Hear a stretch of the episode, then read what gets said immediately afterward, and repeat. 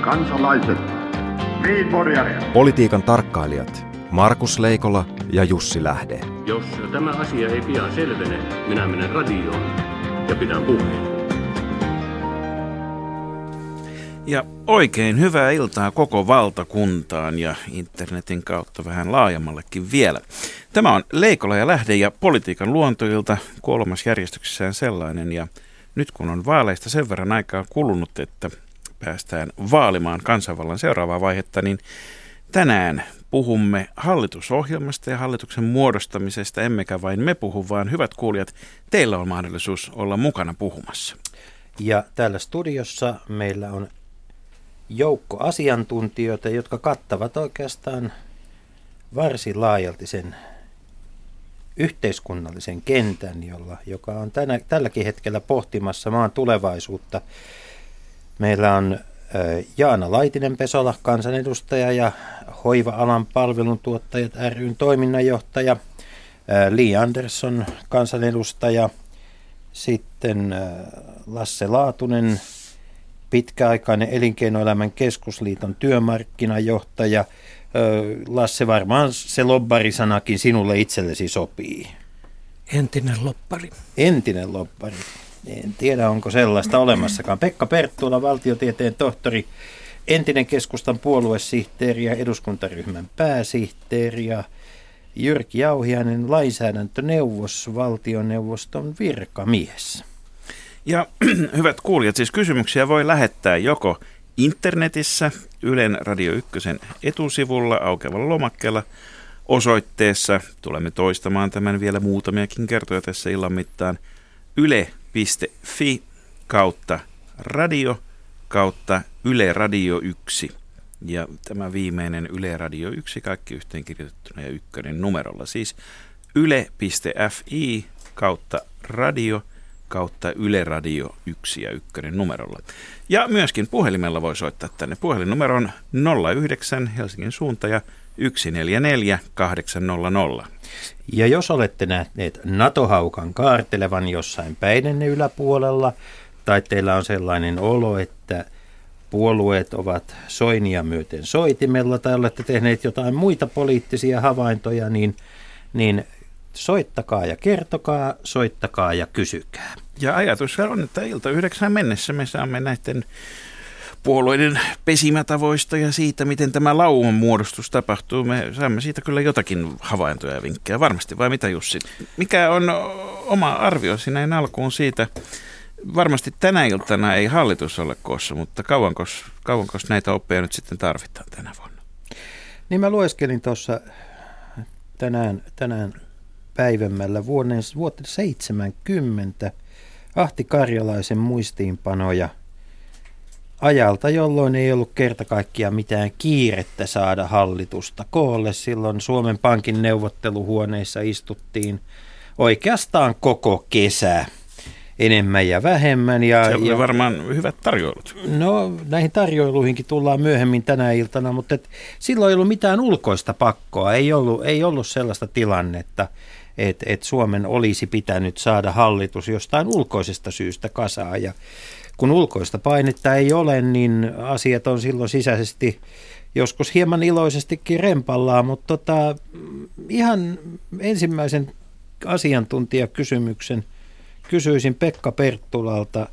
Pekka, valtiotieteen tohtorina, niin onko meillä olemassa mitään sääntöjä näille, näille tuota, hallitusneuvotteluille. Et kun Juha Sipilä ensimmäistä kertaa nyt on hallitustunnustelija, tunnustelija, niin onko olemassa jotain sellaista manuaalia, joka nostetaan pöydälle ja sanotaan, että näin tämä homma menee? No oikeastaan ainoa, mikä on selvä sääntö, on se, että suurimman eduskuntaryhmän edustaja kutsuu koolle palaverin ja siitä sitten prosessi käynnistyy. Ja sen jälkeen – voisi sanoa, että tämän suurimman eduskuntaryhmän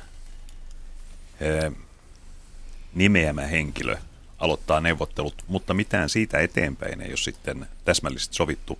Vaalitulos vaikuttaa ja, ja itse kukin hakee oman tyylinsä, miten hallitusta lähdetään muodostamaan. Lasse Laatunen, sinä olet varmasti tästä joukosta ja ehkä jopa Suomen kansastakin seurannut tuota eniten tai ainakin, ainakin tuota enemmässä määrin hallitusneuvottelu. Monet, monetko olet seurannut itse asiassa? Laskin, että noin kahdeksan. Eli alkaen aina jostakin tuolta... Kalevi Sorsa viimeisestä hallituksesta. Kalevi Sorsa nuorempi polvi ei varmaan muista, mutta hän oli siis pääministeri, mikä tarkoittaa samaa kuin, että hän on ollut hallituksen muodostaja ja niin poispäin. Mikä, mikä näissä hallitusneuvotteluissa on tämmöisessä 30 vuoden katsannossa muuttunut kaikkein eniten? No ei niissä periaatteessa hirveän paljon muutoksia ole ja tietysti jokaisella hallituksen muodostajalla on oma tyylinsä, niin kuin Pekka Perttula sanoi. Useimmat hallitusohjelmaneuvottelut on käyty siten, että on puolueiden johtamat työryhmät, joissa on sitten tulevat hallituspuolueet edustettuina ja nämä työryhmät kuuntelee sitten asiantuntijoita, etujärjestöjä, kuntajärjestöjä ja, ja varmasti paljon muitakin järjestöjä. Ja riippuu aika lailla näiden työryhmien puheenjohtajien taidosta, että syntyykö niistä työryhmistä mitään vai pitääkö sitten hallituksen muodostajan tai joidenkin muiden tulla avuksi. Että ainakin itse oman kokemukseni perusteella sanoisin, että tämmöinen työryhmätyöskentely, joka polkastaan yksi, kaksi pystyy, on erittäin huono ja epävarma ja voi melkein tuottaa lopputulokseksi mitä tahansa. Niin, Kalevi Sorsa oli silloin muodostamassa neljättä hallitustaan, että hänellä oli varmasti jo melkoinen määrä rutiinia siihen, miten se, miten se menuetti sitten tanssittiin, mutta tuota, jos katsotaan sieltä siis vuodesta 1983 tähän päivään, niin, niin tuota, Lasse Laatunen, miten hallitusohjelmat ovat muuttuneet? Hallitusohjelmissakin on ollut monenlaisia. Nythän tämä viimeisin Kataisen hallituksen ohjelma oli varmasti pisimmästä päästä ja yksityiskohtainen. Että mm, muistan, että kun on niitä läpi käynyt, niin useimmiten on tietysti päällimmäisenä se ajatus, että lyhyemmälläkin olisi selvitty. Että ainakin näissä viimeisissä ohjelmissa on menty liian pieniin asioihin ja liian yksityiskohtaisiin asioihin. Muistan, että joskus historiasta olen lukenut, että Juho Niukkanen aikanaan sanoi, että hallitusohjelmaksi riittää kaksi sanaa järkikunnia ja se on ehkä liian pelkistetty ohjelma, mutta lähempänä totuutta varmaan kuin tämä Kataisen hallituksen ohjelma. Jatkamme kohta tätä meidän asiantuntijakaartimme esittelyä, mutta meillä on ensimmäinen puhelu ja se tulee täältä Helsingistä. Tauno Virta, täällä asiantuntijat odottavat malttamattomina, miten me voimme olla avuksi? No, iltaa vaan. Sitä vaan tässä olen ihmettelemässä, että kun ajatellaan tätä talousohjelmaa, vaikka ei siitäkään nyt oikeastaan tiedetä vielä, mutta mikään puolue niin ei ole tämän kansainvälisen valuuttarahaston tämmöisiä ehdotuksia ja ohjeita niin ottanut kuuleviin korviinsakaan, vaan kaikki seuraavat orjallisesti, mitä valtiovarainministerillä on takataskussaan ja rintataskussaan ehdotettavana. Eli leikkauksia, kun sen sijaan tämä valuuttarahasto niin katsoo, että kun miinuskorolla rahaakin saa, niin sitä voisi vaikka infran sijoittaa ja sieltä on varmaan tulossa sitten jotain plussaakin sitten, kun täällä on tieton kaikki niin kuin surkeessa kunnossa ja vuokra-asuntoja tänne on yritetty aina ja luvattu rakentaa, mutta se on jäänyt murto-osaan ja tällaisia, joista sitten sijoitukset kuulemma näiden yliopistojen talousihmisten mukaan myöskin niin toisivat jotain hyvääkin aikaiseksi, ettei se ihan hukkaan menisi sitten sekä rahaa, mutta että valtiovarainministeri ei tämästä hyväksy, eikä puolueet hyväksy, miksei. Tekisipä mieleni ohjata tämä kysymys kahdelle uuden eduskunnan istuvalle uudelle kansanedustajalle. Minkä näköistä keskustelua on käyty esimerkiksi kokoomuksen ja vasemmistoliiton eduskuntaryhmissä siitä, että mitä talouslukuja nyt lähdetään tässä ottamaan pohjaksi ja ei, kun, kun niitä on tullut ja varmasti tulee lähipäivinä lisää Jaana Laitinen, Pesola ja Li Andersson. No kokoomuksen eduskuntaryhmässä se keskustelu, mikä on käyty, niin on ollut oikeastaan ihan samaa, mitä vaalikeskustelujen aikana puoluepuheenjohtaja on tuonut esille. Eli kyllä nämä VM-luvut ovat olleet meillä, meillä käsittelyssä.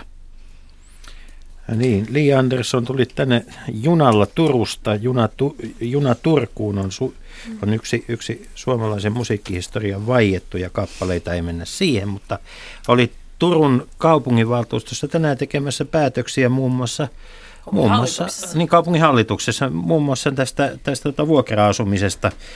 Mutta minkälainen on Vasemmistoliiton eduskuntaryhmässä käyty keskustelu? Mitä, mitä lukuja teillä on?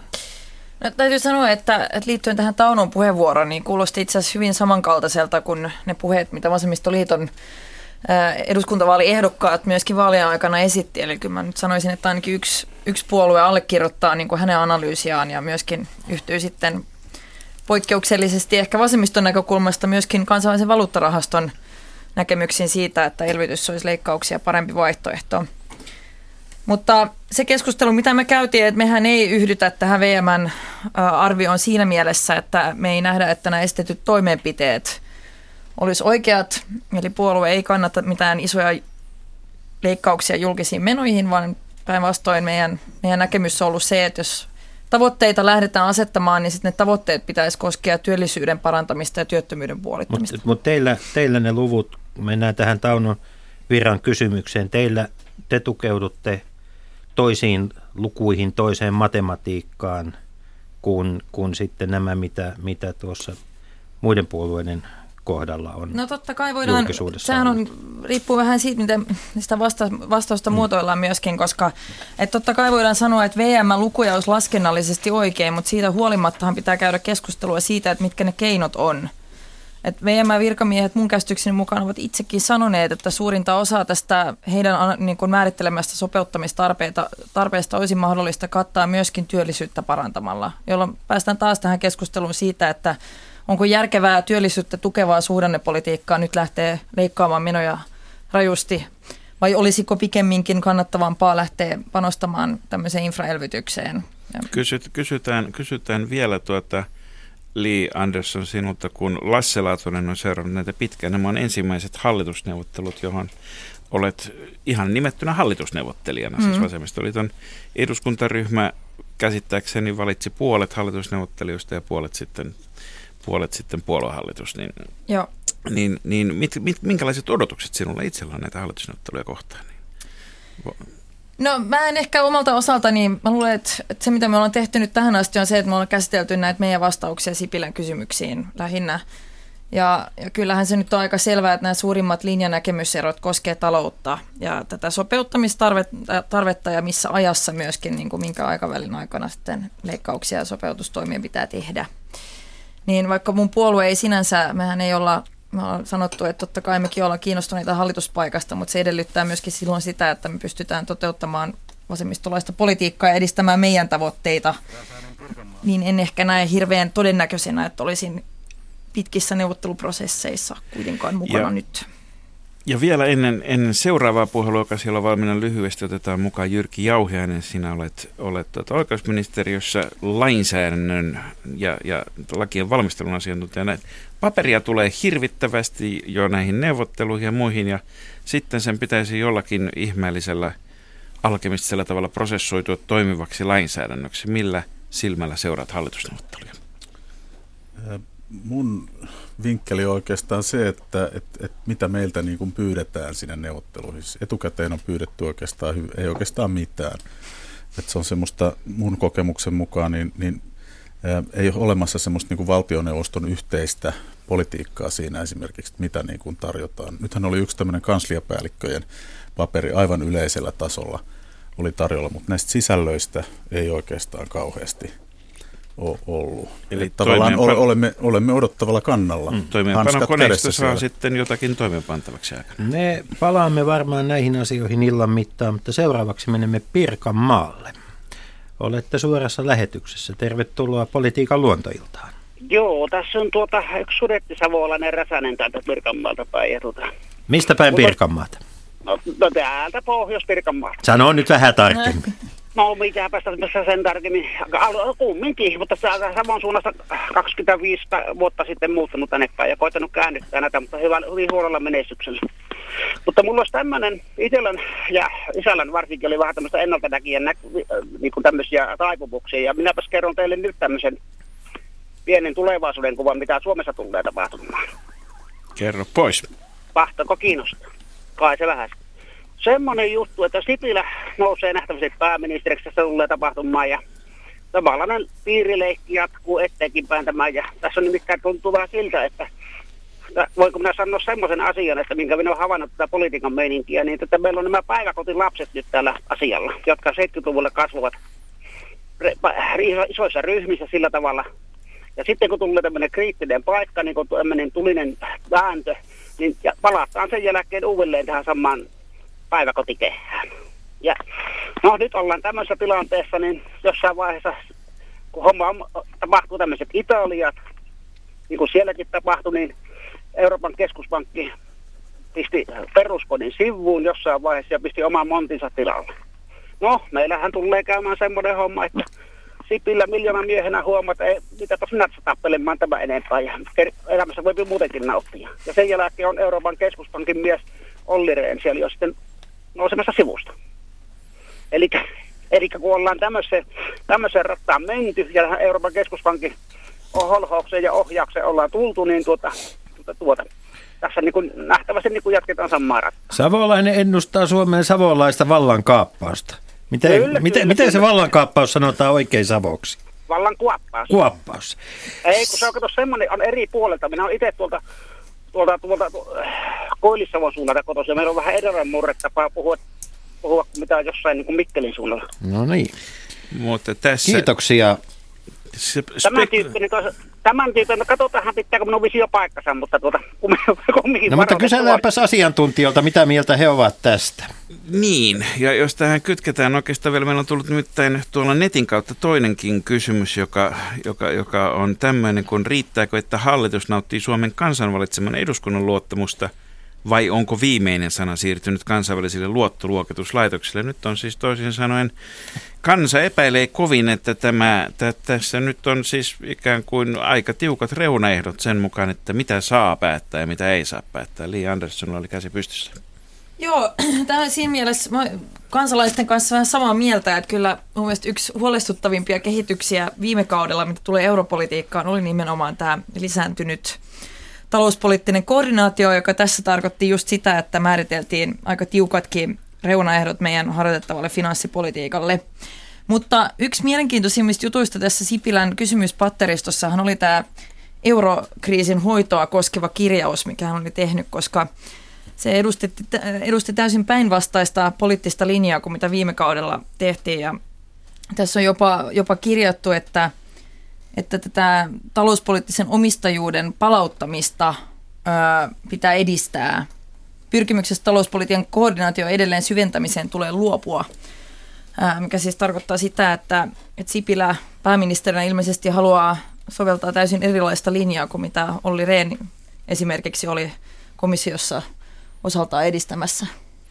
Tuota, varmasti yksi kysymys, joka kiinnostaa myös kansalaisia täysin riippumatta siitä, ketä hallitukseen tulee, on se, että istuvatko ministerit ja ennen kaikkea pääministeri koko tämän hallituskauden. Pekka Perttula, käsi sydämelle, onko, onko pääministerin soveliasta karata muihin tehtäviin kesken hallituskauden? Ei, mutta voisi kyllä miettiä sitä toisella tavalla myös, että hallitus voidaan hajottaa kesken vaalikauden. Ja tässä kun on pohdittu sitä, että tuoko tällainen koko vaalikauden istuva hallitus jämäkkyyttä ja pitkäjänteisyyttä päätöksentekoon, niin joutuu kyllä sanomaan, että ei välttämättä tuo. Ja ehkä tässä on menty askel taaksepäin. Jos esimerkiksi ajatellaan nyt tätä vaalikautta 2011-2015, niin olisiko mikään yritys toiminut sillä tavalla kuin Suomen hallitus toimi? Se vaan istu, istu ja istu. Ei, ei se näin voi toimia. Mutta että pääministeritä voidaan vaihtaa ja poliittinen luottamus mitataan ja, ja vaihdetaan ja pääministeri voi palata ja näin, että ehkä meillä on vähän liian jäykkä systeemi tällä hetkellä. Onko kynnys hajottaa hallitus, onko se, onko meillä mekanismi hajonnut niin, että pääministeri ei vaan rohkene sanoa ääneen, että ei tästä tullut mitään? Mun mielestäni on hajonnut. Siis mä pidin sitä vanhaa systeemiä tässä suhteessa parempana, että oli olemassa presidentti, joka arvioi sitä tilannetta, tai hän oli yhtenä arvioimassa. Nyt jos meillä on pääministeri, joka on puolueensa puheenjohtaja, joka toteaa, että tästä ei tule yhtään mitään, niin hän on aika isossa vastuussa. Hän on vastuussa puolueelle, vaikka hän on vastuussa myös Suomelle tietysti näissä asioissa. Mutta tämä on niin jäykistänyt tämän systeemin. Et kuitenkaan kaipaa sitä systeemiä, jolloin meillä oli presidentti, joka hajotti hallituksen, kun sille päälle sattui. No sitä systeemiä en kaipaa, mutta, mutta voisi sanoa, että jollakin tavalla kuitenkin vanhoja hyviä aikoja. Oli siinä huonojakin hetkiä. La- Lasse Laatunen, kun tunnet vanhat ajat hyvin, niin mitä hyvää, mitä parempaa kuin nykyajassa oli, oli sillä tavalla, niissä tavoissa, miten hallitukset silloin syntyivät ja, ja kaatuivat? No kyllä itse näen selvästi parempana nämä vaalikauden mittaiset hallitukset. Toki yhdyn Pekka Perttulan siinä, että tämä viime vaalikausi on huono esimerkki ja varmasti siinä oli moniakin syitä, mutta ennen kaikkea niin liian kirjava poliittinen pohja pääministerin johdettavaksi, jolloin ei syntynyt kunnollista yhtenäistä politiikkaa. Totta kai tämä aikakin on täysin toinen kuin joku 70-luvun tai 80-luvun alun kausia. Me ollaan kansainvälisessä riippuvuussuhteessa ja pitää vaan hyväksyä, että siellä on luottoluokittajat, joilla on selvä vaikutus Suomenkin on, talouteen. Onhan Suomi, Suomi ollut tuota melkein, jos ei nyt ihan joka vuosikymmenellä, mutta kuitenkin tämmöinen tilanne, että valtion kassa on aikaisemmin ollut paljon tyhjempikin ja on ollut paineita ulkoapäin. Tämä nyt täysin, täysin uutta ole, mutta, mutta tuota, ehkä se, että miten näitä käytetään sitten politiikassa, näitä uhkia, niin vaihtelee hieman vuosikymmenestä toiseen. Niin, on joskus sanottu, että Suomessa on yksi, vain yksi totuus kerrallaan ja se on aina valtiovarainministeriön totuus, mutta Lasse Laatunen sanoi tässä, että, että nämä on hyviä nämä nämä tuota vaalikauden kestävät hallitukset, mutta viimeksi meillä on ollut sellainen vanha sen ykköskaudella, koska sitten vanhanen lähti tavallaan kesken, kesken kauden ja alkoi Kiviniemen aika, Katainen lähti kesken. Mä kysyisin nyt ihan kaikki. Jos ollaan ihan tarkkoja, niin, niin, niin Paavo Lipponen on viimeinen pääministeri, joka on ollut siis toistamiseen hallituksen muodostamisprosessissa, että kaikki muut ovat saaneet tehdä sen normaalitilanteessa mm. vaalien jälkeen vain kerran. Mä kysyisin ihan kaikilta nyt, että miten, me voi, miten kansalaiset voi luottaa siihen, että pääministeri työn vastaanottaessaan niin kuin oikeasti sitoutuu neljäksi vuodeksi. Siis me ollaan kaikki totuttu pätkätöihin, mutta pääministeri-homma näyttää olevan todellinen pätkätyö. Et minkälainen sopimus pitäisi aikaan saada ja onko tämä ylipäänsä, Jaana Laitinen-Pesola, onko tämä mielestäsi, mielestäsi ongelma, nämä, lyhyet pääministeri, tai nämä, nämä niin pääministeripaot? No tietysti jos ajatellaan sitä, että pääministeri johtaa, johtaa hallitusta, jonka hallitusohjelmaa hän on ollut yhdessä muiden kanssa luomassa ja sitten odotetaan sillä tavalla, että johtaja vie sen, vie sen maalin, sen hallitusohjelman, niin tietysti sitten siinä kohtaa niin siinä on, on tällaisia ongelmia, niin kuin nyt tuli tällä viime, viime vaalikaudella, että, että sitten to, toimittiin sillä tavalla, että toimeenpantiin asioita, jotka muut olivat neuvotelleet, että siinä voi tulla. Ja kyllä mä uskon, että meidän kansalaiset odottaa tällaista ennustettavuutta ja luotettavuutta. Ja nythän näissä kysymyksissä oli tässä sitoutumisesta nimenomaan, nimenomaan että tota, mutta et, et sit toisaalta niin mä ymmärrän myös, haluan niin kuin ymmärtää myös sen, että ihmisten elämässä niin pääministerin kuin muidenkin voi tapahtua jotain sellaista, että eihän ketään voi niin kuin naulita paikalleen. No ei, mutta mikäs huuto siitä syntyisi, jos tasavallan presidentti ilmoittaisi kesken kauden, että hän lähteekin tästä kansainvälisiin hommiin tai, tai ryhtyy tekemään jotain aivan muuta. Rakkaat radion kuulijat, meillä on menossa Leikola ja Lähteen politiikan luontoilta. Voitte soittaa tänne studioon numeroon 09 144 800, siis 09 144 800. Asiantuntijoina studiossa ovat Jaana Laitinen-Pesola, Li Andersson, Lasse Laatunen, Pekka Perttula ja Jyrki Jauhiainen. Ja yksi kysymys. Niin, joka on tullut, mainittakoon, että niin. tänne voi myöskin siis netin kautta lähettää kysymyksiä. Yle.fi kautta radio kautta Yle Radio 1 ja Yle Radio kirjaimella ja ykkönen numero. Ja kun lähetätte nämä, nämä tuo, näitä verkkokysymyksiä, niin kertokaa myös yhteystietonne siinä lomakkeella. Mutta tota, täällä on yksi verkon kautta tullut kysymys. Entä jos Juha Sipilä ei saa hallitusta kasaan? Onko teoriassa mahdollista, että Suomeen tulisi hallitus, jossa pääministeri olisinkin jostain toisesta puolueesta? Miksi puhutaan pääministeripuolueesta itsestäänselvyytenä Eikö tällainen loppujen lopuksi kavenna demokratiaa? Tässä oli yksi kysymys, joka sisälsi yksi, kaksi, kolme, neljä kysymysmerkkiä. Kuka haluaa kommentoida? Pekka Perttula. No siinä oli niin monta kysymystä, että unohdin jo ne kysymykset. Lähdetään siitä, että entä jos Juha Sipilä ei saa hallitusta kasaan? Mitä tapahtuu? Sitten vuoro siirtyy seuraavalle ja tässä mm. nyt on se, mihin alkuun tai tuossa aikaisemmin viittasin, kun meillä on syntynyt jollakin tavalla käsitys, että ykköspuolue käynnistää, ja niin kuin on luontevaa, käynnistää tämän prosessin, mutta siitä seuraa se, että suurin puolue on myös pääministeripuolue. Ja mun mielestäni 2011 se on yksi syy näihin ongelmiin, jotka silloin syntyi, koska oli kuitenkin selvä vaalitulos, joka ei vienyt Suomea oikealle eikä vienyt lähemmäksi EUta, ja kokoomus puolueena edusti kaikkein eniten näitä arvoja. Mutta sitten taas vaalitulos oli sen tyyppinen, että puolueet oli hävinnyt, niillä ei ollut rohkeutta lähteä kokeilemaan mitään muutakaan pohjaa, eikä ollut sitä ylintä tuomaria, joka oli ilmoittanut, että lähdetään Timo Soinin johdolla kokeilemaan, muodostuuko hallitus vai ei.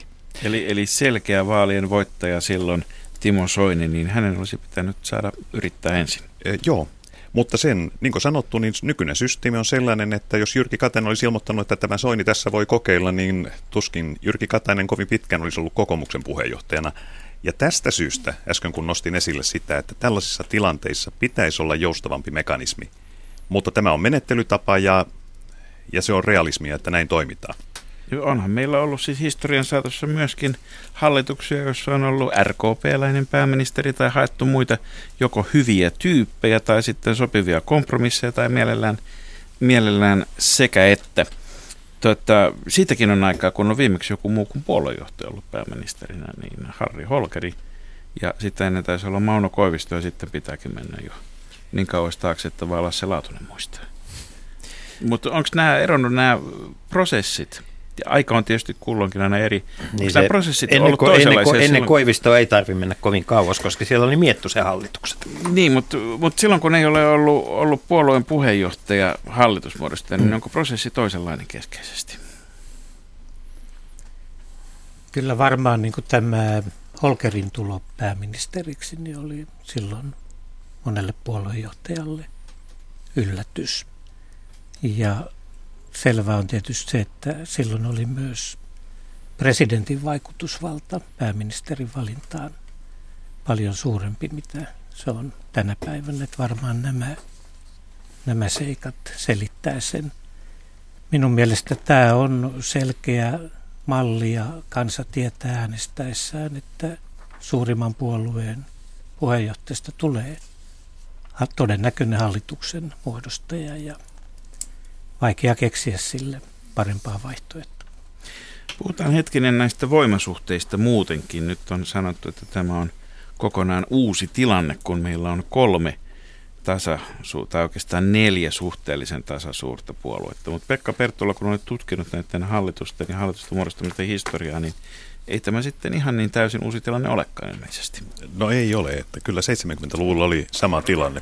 Puolueet oli erilaisia. Silloin oli, SDP oli selkeästi suurin kyllä, muistaakseni jossain 55 vaiheilla, mutta sen jälkeen tuli sitten SKDL, kokoomus ja keskustapuolue. Ja oikeastaan koko 70-luku oli tähän suuntaan meni. Kokoomus nousi tasaisesti 70 vaalien jälkeen. Niin, paljon on virrannut vuoksessa vettä sen jälkeen nyt menemme Imatralle. Tervetuloa suoraan lähetykseen. Kiitos, kiitos. Minä olisin kysynyt sitä, että miten tämä juttu meinataan hoitaa, kun, kun on kuulemma 800 miljardia tässä vajassa kahdessa vuosikymmenessä häipynyt täältä omaisuutta ja, ja sitten on velkaakin jo 100 miljardia ja jotkut pitää vain elvytyksenä sitä, jos sitä otetaan lisää. Et minä olen syntynyt silloin sodan aikaa ja mehän käytiin jo neljä viiden ikäisenä töihin ja eikä mitään puhuttu, että otettaisiin velkaa lisää. Ja ne maksettiin ja 70-luvulla minä olin ylpeä, että me onnistuttiin siinä.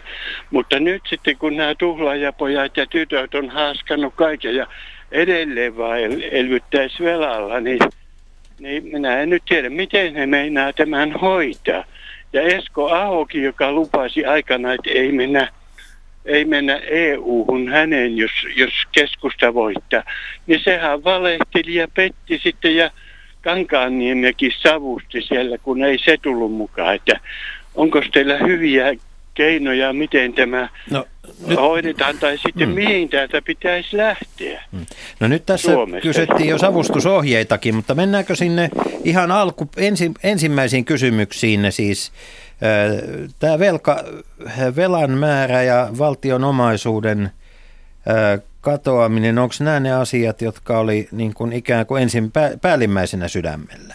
Ne minulle Selvä. Otetaan tähän kiinni.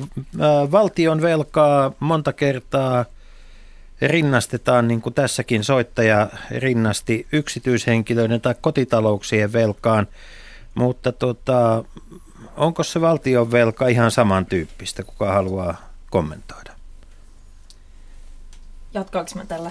Li Andersson, Tämä on selvästi mun niin. aihe, mutta Eihän se ole, eikä ne ole verrattavissa toisiinsa, että tietenkään valtiotalous voi verrata suoraan niin kuin yks, yksityishenkilön kotitalouteen. Et mun mielestä tässä on ollut vähän ongelma myöskin läpi vaalikeskustelujen tämä, että on ehkä ihmisille vähän hämärtänyt.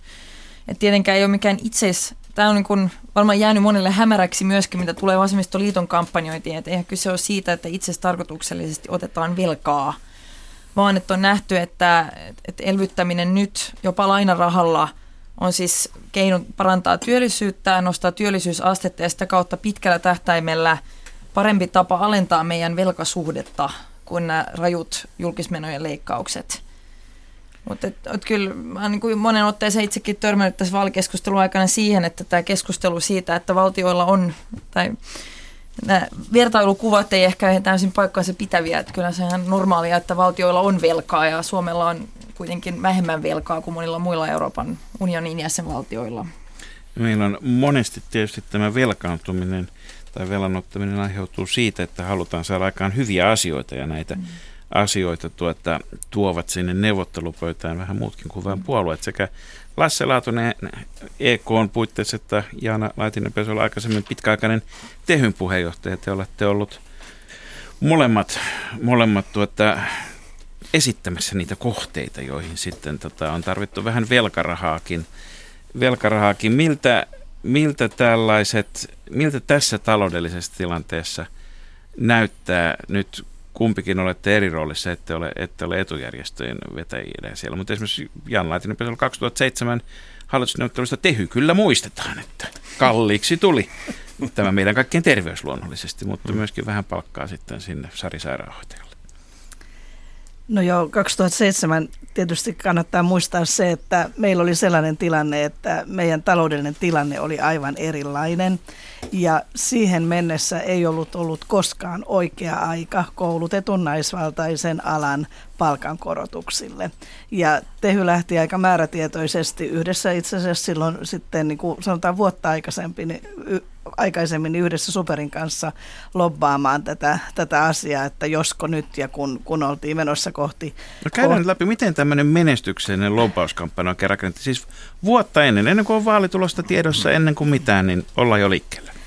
Joo, me nostimme esille, esille sen, että mikä tämä hoitoalan, hoitoalan tilanne oli. Silloin lähti myös aika paljon koulutettu hoitohenkilöstöä ulkomaille, ulkomaille paremman palkan ja toivossa toivossa ja, ja tuota, me kiersimme ihan samassa oikeastaan sy- systeemissä kun puolueet ja eduskuntavaaliehdokkaat kiersivät tor- Turuilla ja Toreilla, niin myös Tehy, Tehy kiersi siellä ja nosti, nosti tuota tätä todellisuutta esille, missä mennään. Ja, ja sitten kun ö, vaalit oli, oli käyty, siis tässä tuli sitten, kaikki varmaan muistaa, niin tämä 500 euron episodi tuli myös, myös siinä matkan varrella. Se lähti itse asiassa sellaisesta liikkeelle, että Tehy teetti TNS Kallupilla tällaisen kyselyn, että mikä on sairaanhoitajan palkka ja mikä sen pitäisi ihmisten mielestä olla. Ja si- siitä tuli se 500 euroa. Ja sen jälkeen sitä käytettiin sitten julkisuudessa julkisuudessa tuota, media kysyi puoluesihteereiltä silloin, että pitäisikö, pitäisikö sitten esimerkiksi sairaanhoitajien palkkaa nostaa 500 eurolla. Ja tämä jäi niin kuin elämään tällaisena, tällaisena asiana, mutta että tota, sitten vaalien jälkeen, niin kyllähän me tehtiin tosi määrätietoista työtä sillä tavalla, että oltiin kaikki, kaikkiin, yhteydessä kaikkiin niihin puolueisiin, jotka osallistui hallitusneuvotteluihin neuvotteluihin.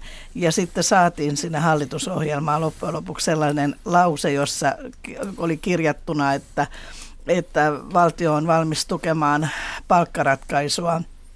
Että jos löytyy semmoinen palkkaratkaisu, että siis keskitetty palkkaratkaisu ja, ja silloin tuota tällaisten koulutettujen naisvaltaisten alojen palkkausta, joiden työn vaativuus on, on tai siis jonkinlainen palkkaus ei vastaa työn vaativuutta. Eli, eli tämmöinen lause saatiin sinne.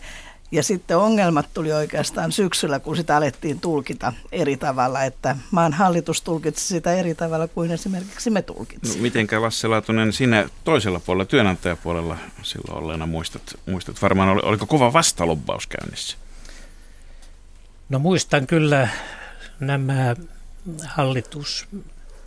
hallitusneuvottelut ja minusta tämä Tehyn tilanne oli tyypillinen esimerkki siitä, että jos hallitus sotkeutuu työmarkkinapolitiikkaan, niin siitä ei ainakaan pitkän päälle mitään hyvää seuraa. Ja olen vähän näistä lähtökohdista mielessäni pohtinut myös tätä meneillä olevaa yhteiskuntasopimuksen tekoa. Että siinähän itse asiassa, on sotkea entistä perusteellisesti. Siinähän on itse asiassa hallituksen muodostaja vetämässä työehtosopimusneuvotteluja ja, ja ymmärrän tietysti sen, että yhteiskunnassa pitää olla laaja konsensus ja kaikkien tavoitteiden pitää olla samansuuntaisia ja Suomi on poikkeuksellisen hankalassa huonossa niin, Tämä, tämä nyt kuulostaa aivan poliittisen vallan käytöltä, mutta nyt me otamme seuraavan kuulia kysymyksen tai havainnon tänne politiikan luontoiltaan Simpeleeltä. Tervetuloa lähetykseen, Jaakko Halko. No niin, ilta ja ilta. Miten voimme no, olla avuksi? No, minä kiinnitän huomiota, vaikka mä olen tämmöinen 73-vuotias ääliö, niin mä kiinnitän huomiota juridiikkaan, eli perustuslaki. Meillä ei nyt ole, meillä, meillä oli Stolberin tekemä aika hyvä perustuslaki. Sitä nakerrettiin mm, johtuen monista syistä. Siinä oli tietysti erään liian vahvan presidentin mm, vähän liian korkealle käynyt vallankäyttö. Mutta nyt se on niin kuin hukattu ja nyt ei oikeastaan kukaan näytä tietävät, miten pitäisi menetellä. Sitten käydään tämmöisiä pitkällisiä hallitusneuvotteluja – ja, ja talous, talous ja talous. Kyllähän, kyllähän valtion johtaminen on hyvänen aika muutakin kuin taloutta. Ja mm, tämä nyt tästä. Sitten minä sanon, että se perustuslaki koskee myös EUta sekä se koskee sitten myös globaalia yhteisöä, eli YKta. Kaikilta näiltä puuttuu perustuslaki.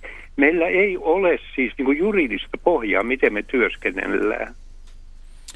Olenko minä ihan väärä? No kiitoksia kysymyksestä. Tämä on äärettömän kiinnostava kysymys ja mi- miten kun mä katselen täällä pöydän ääressä ympärille, että kuka haluaa... Tätähän me sivusimme tuossa aikaisemmin, että varsinaisesti sitä menettelytapaa ei mutta minusta tässä oli hyvä, hyvä havainto tämä myöskin tämä, kun olemme pyytäneet näitä havaintoja. Että siis, Kyllä. Siis, että paljon muutakin kuin taloutta on, on, on, on, on tuota tässä. Ja sitten yleensähän sanotaan, että, että, nämä tulee, että sellaisia hankkeita – ei pysty lähteä toteuttamaan, jotka ei ole hallitusohjelmassa. Niin Jyrki Jauhiainen oikeusministeriön näkökulmasta, niin, niin pitääkö se paikkansa? Tuleeko tämä mu, niin kuin puskan takaa vai mistä nämä tulee nämä kaikki muut asiat kuin talousasiat sitten? Ei, mun mielestä siis oman kokemuksen perusteella niin se ei kyllä pidä paikkaansa.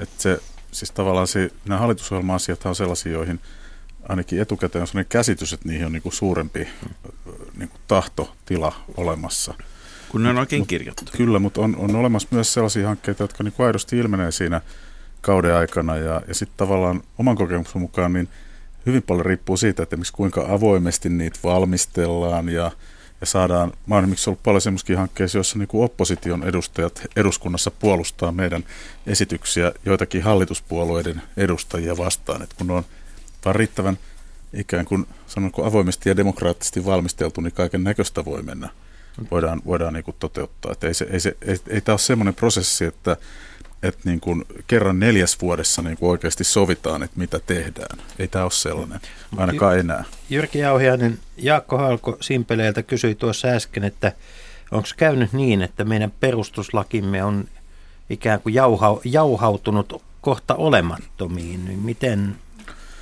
miten tämän tyyppiseen? Siis mä en ole, mä en ole sinänsä hirveän syvällisesti peruslakiin perehtynyt, mutta mun mielestä se, mikä mä ajattelen mun oman kokemuksen perusteella, että mikä on niin kuin muuttunut, on se aikaisempaa verrattuna, että nyt me eletään sellaisessa niin kuin globaalissa yhteiskunnassa, jossa kaikenlaiset asiat niin kuin vaikuttaa. Talouden lisäksi niin ihmiset myös itse harkitsee sitä, että missä kannattaa elää tai missä kannattaa harrastaa, mitä nyt sitten harrastaakin. Tämä on niin kuin uutta – et mä ajattelen, miksi mä oon kuvaillut itselleni, että minkälainen oli hyvä lainvalmistelija, sanotaan vuoteen 80-luvun puoliväliin mennessä. Se oli sellainen kaveri, joka tiesi, että kun vedetään yhdestä narusta, niin Jyrkin käsi liikkuu tonne suuntaan ja vedetään toisesta narusta, se liikkuu tonne suuntaan. Siis kun meillä oli, meillä oli valuuttarajat ja muut olemassa, ää, täällä pystyttiin niissä alussa mainituissa karjalaisen hitaissa tunnelmissa niin kuin mm. paljon enemmän määrittelemään itse sitä, millä tahdilla ja mitä tehdään säätelytaloudessa. Kyllä, ja nykyään niin kuin, tilanne taas on sitten sellainen, että pitää ikään kuin keksiä kannustimia, joita niin kuin, kansalaiset, kansa niin kuin, ottaa omakseensa. Et, et tavallaan ja entistä niin isompi osa päätöksistä, otetaan nyt vaikka tämä eurokriisi, on reagoimista sitten. Kyllä. Mutta harvoin, harvoinpa meillä kukaan pyrkii eduskuntaan esittämällä olen parempi reagoimaan kuin kukaan muu. Pekka Perttula, mennään vielä tähän Jaakko Halkon kysymykseen. Onko käynyt niin, että, että jossain on olemassa joku tämmöinen spektre tai joku muu Bond-elokuvista tunnettu kansainvälinen ilkeä, salattu taho, joka pyörittää maailmaa ja sitten tämmöiset niin kuin kansallisvaltioiden lainsäädäntö ei vaan enää enää niin kuin pysy siinä tahdissa mukana? No mä luulen, että tällä hetkellä taidetaan näitä pahoja hakea vähän sekä taloudesta että, että tuntuu, että haetaan eri valtioista ja, ja niihin pitää osata reagoida oikealla tavalla. Mutta että onhan tämä reagoimista ja just sen takia, kun äsken puhuin siitä hallituksen muodostamisesta neljä vuotta, kun hallitus istuu, lyöty kiinni hallitusohjelma – niin eihän sellainen hallitus pysty reagoimaan mihinkään. Ja se, se aiheuttaa aika paljon ongelmia. Toinen juttu on se, että eihän hallitus, Suomen hallitus, ole se kaikki voiva, joka asiat tekee, vaan kyllähän politiikka on myös sitä, että vaikutetaan ihmisten asenteisiin. Et Jyrki sanoi ihan oikein siitä, että esimerkiksi avoin, hyvä keskustelu jostakin asiasta on paljon tehokkaampi kuin se, että hallitus kokoontuu ja tekee jonkun päätöksen. Että tämmöinen poliittinen keskustelu jo itsessään vie asioita eteenpäin. Ja ehkä meillä on käynyt sillä tavalla, että, että tämä keskustelu on jäänyt vähän vähemmälle. Matti Vanhasen hallituksessahan oli se ongelma, että asiat tuotiin oikeastaan valmiina esille. Ei haluttu tuoda sitä jännitettä, joka puolueiden välillä oli ja ehkä se palveli jossakin asioissa, mutta, mutta ei välttämättä kaikissa. Jyrki Kataisen hallitus oli sitten hyvin toisella, niin ensin tuotiin jännite ja toivottavasti myös asiat vielä Joo, ja se ei palvelu ketään, että ihan oikein. Li Andersson. Mietin sitä Kataisen hallitusta, että kyllähän siinä oli ongelma just se, että, että se taloudellinen tilanne oli paljon vaikeampi kuin mitä ennakoitiin silloin, kun se hallitus muodostettiin. Kyllähän ne reagoi, koska jos miettii niitä sopeuttamistoimiakin, mitä tehtiin, niin se loppusumma oli huomattavasti isompi kuin mistä sovittiin silloin hallitusohjelman yhteydessä.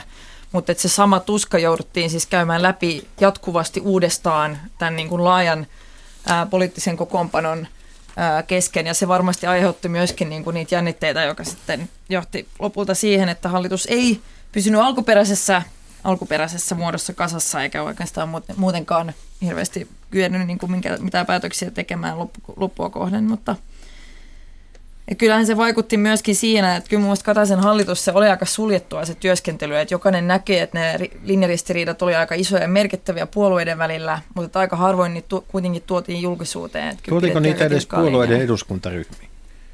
Kuinka hyvin puolueiden eduskuntaryhmät oli Kataisen hallituksen aikana tietoisia?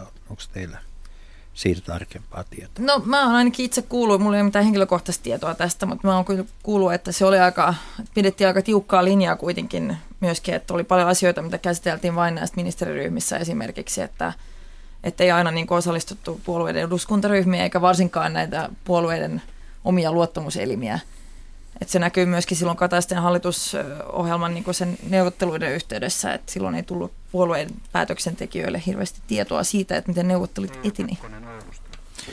Niin mielenkiintoista oli, että niissä neuvotteluissa neljä vuotta sitten siis. Siitä kat, huolimatta, kat, että siellä oli Katsoo tätä Lunta, jonka nimi on organisaatio. Siellä oli siis johtoryhmä, talousryhmä, ulkopoliittinen, oikeuspolitiikka, koulutus, kahdeksan työryhmän johtoryhmä, jokaisessa 18 jäsentä, sitten joukko muita neuvottelijoita, vielä sitten puoluekohtaiset avustajat, joita oli yhteensä 340, siis ei ja ihme, tarvitaan Valtava tämän... määrä ministeriöiden virkamiehiä. Niin, mutta siinä pelkästään niin varsinaisia neuvottelijoita oli jo, jo, jo tuota sen verran, että sote-uudistus on niin kuin helppo homma tähän verrattuna. Mutta nyt me menemme Ouluun. Eija Kukkonen, tervetuloa lähetykseen. No kiitos. Minä olen tuota semmoinen 76-vuotias ammattiyhdistys nainen henkeen ja verreen.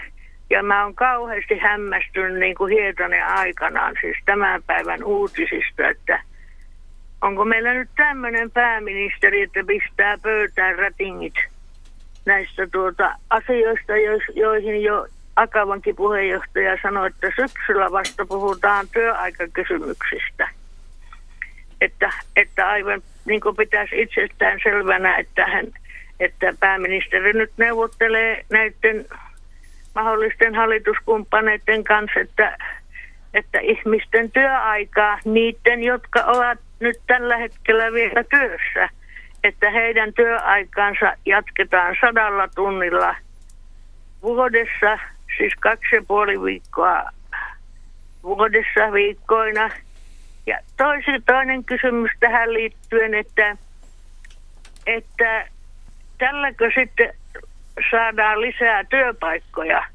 kun lisätään työaikaa niille, jotka nyt ovat työssä. Eikä muuta.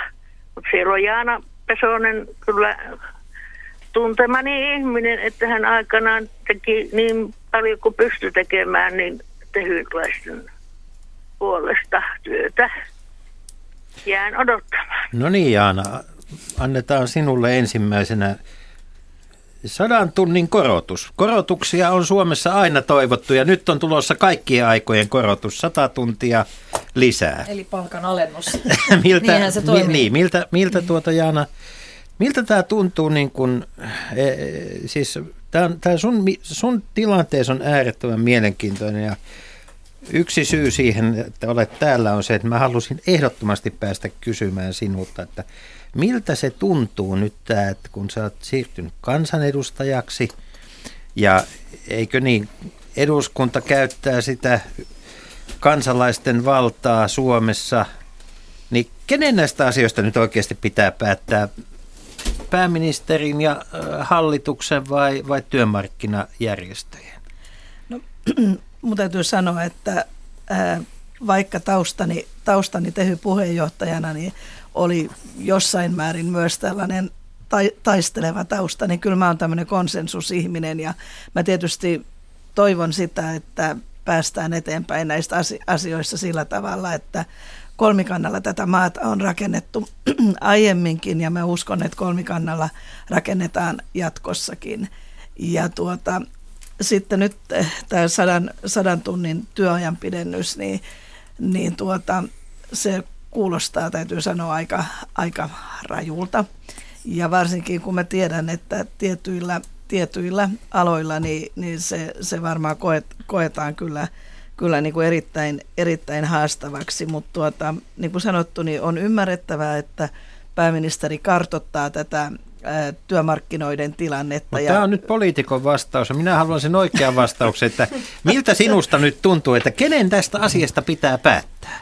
No sitä mieltä on edelleenkin, kun on, kun on aina ollut, että työmarkkina-asioista päättää työmarkkinaosapuolet ja, ja sitten pol- politiikka-asioista päättää poliitikot. Ni, niinhän, se, niinhän se menee, mutta se ei niinku estä sitä, että käydään yhdessä myös keskustelua näistä asioista. Et mun mielestäni se on hyvä, että jos löydetään ja haetaan tämmöistä laajaa konsensusta, mutta aina se ei onnistu. Meillä on tästä asiasta ainakin konsensus. Me voitaisiin puhua tietysti kaksi tuntia pelkästään siitä, onko työmarkkinajärjestöt suomalaisen politiikan todellinen ylähuone vai ei, mutta Lasse Laatonenkin ilmoitti äsken jo, että, että työmarkkina, työ, tai, tai varsinaisesti työehtosopimukset ei nyt ehkä pitäisi samassa yhteydessä sopia, mutta mä haluaisin nostaa toisen puolen tästä asiasta esiin, nimittäin sen, että tämä, tämä tieto tästä sadan tunnin tai että Sipilä ajaisi kahden ja puolen viikon lisäystä vuosityöaikaan. Tämä on siis äh, Yle Uutisille tullut, Yle julkaisema uutinen joka perustuu tota, lähteeseen, joka seuraa neuvotteluja. Eli vuodot kuuluvat ihan keskeisenä. Minä, minä kiistan olevani tämä lähde. Mutta vuodot kuuluvat keskeisenä osana tähän hallitusneuvottelukulttuuriin. Niiden ajoitus on äärimmäisen tarkka ja sisältö, että kuka ja missä vaiheessa. Nytkin tämä heti huomaamme, että kansa kuuntelee ja sitten se alkaa hallita keskustelua. Lasse Laatunen käsi sydämelle. Oletko sopivassa tilanteessa elämäsi aikana antanut vihjeitä siitä, mihin suuntaan neuvottelut kulkevat toimittajille, jotta näiden tietojen julkitulo vaikuttaisi neuvottelutulokseen. Jos ensin vastaan tähän niin sanottuun sataan tuntiin, en tiedä pitääkö tämä paikkansa vai eikö pidä, mutta että sehän kuvastaa sitä, miten vaikeassa tilanteessa Suomi on. Ja tässä suhteessa tulevaa hallitusta pitää ymmärtää. No sitten jos tätä katsoo ihan puhtaasti juristina, niin meillä on tällä hetkellä työehtosopimukset kiinni. Ja työehtosopimusten työajat ja työaikamääräykset menee ohi kaikesta lainsäädännöstäkin, että se, että nyt yhteiskuntasopimuksessa sovitaan jotain, niin se ei vielä suoraan tule käytännöksi. Ei ole tietysti aihetta epäillä, etteikö se sitten läpi mene. Mitä tulee tähän Markuksen kysymykseen, että olenko vuotanut ja olenko vuotanut tarkoituksellisesti, niin en tunnusta mitään, mutta ymmärrän kysymyksen. Tuota, meillä on seuraava soittaja linjalla, mutta ihan lyhyet kommentit äh, tähän, tähän tuota asiaan, asiaan vielä. Pe- Pekka, Pekka Perttula ja Li Anders. Pekka Perttula, onko koskaan harmittanut, kun olet ollut aikoinaan näitä neuvotteluja keskeisesti vetämässä mukana, kun on jotakin lähtee liikkeelle ja sitten sen jälkeen häntä heiluttaa koiraa. Joo, en, en ole ollut vetämässä, mutta olen ollut mukana niissä jutuissa ja juuri näin. Siis ensimmäinen asia, mikä mulle tuli mieleen kuultuani tämän sadan tunnin uutisen oli se, että jaha, nyt alkaa sama pelinpito kuin neljä vuotta sitten, jolloin yhtä jos toista asiaa vuosi julkisuuteen ja sen jälkeen niitä ammuttiin yksi kerrallaan alas. Ja tämä on vanha metodi, millä toimitaan. Mutta niin kuin näyttää siltä, että ainakin Yle juoksee erittäin isolla vauhdilla tämän luotettavan lähteensä perässä ja se on tietysti Ylen oikeus. Mutta nyt seuraava oikeus on Lohtajalla, jossa meillä on seuraava puhelu. Tervetuloa suoraan lähetykseen. Kiitos, kiitos. No niin, minkälainen, miten voimme olla, olla tuota avuksi? Minkälainen kysymys tai havainto teillä on? No, myös tuntuu, että eikö valtiohallinnossa voisi kokeilla tätä kunnissa käytettyä periaatetta. Valita hallitus voimasuhteiden mukaisesti, niin demokratia jatkuisi ja riitely tietysti vähenisi, mutta se näyttää, että se on mieluisinta olla eri mieltä, mutta minusta tuntuu, että nyt meillä on, on hallituksen vetäjä, toivottavasti myöskin seuraava pääministeri, hyvin sovinnollinen kaveri, niin kenties hän olisi nyt paikallaan kokeilla tätä järjestelmää, että hallitus valittaisiin tarkalleen voimasuhteiden perusteiden mukaisesti. Luovuttaisiin siis oppositiosta kokonaan.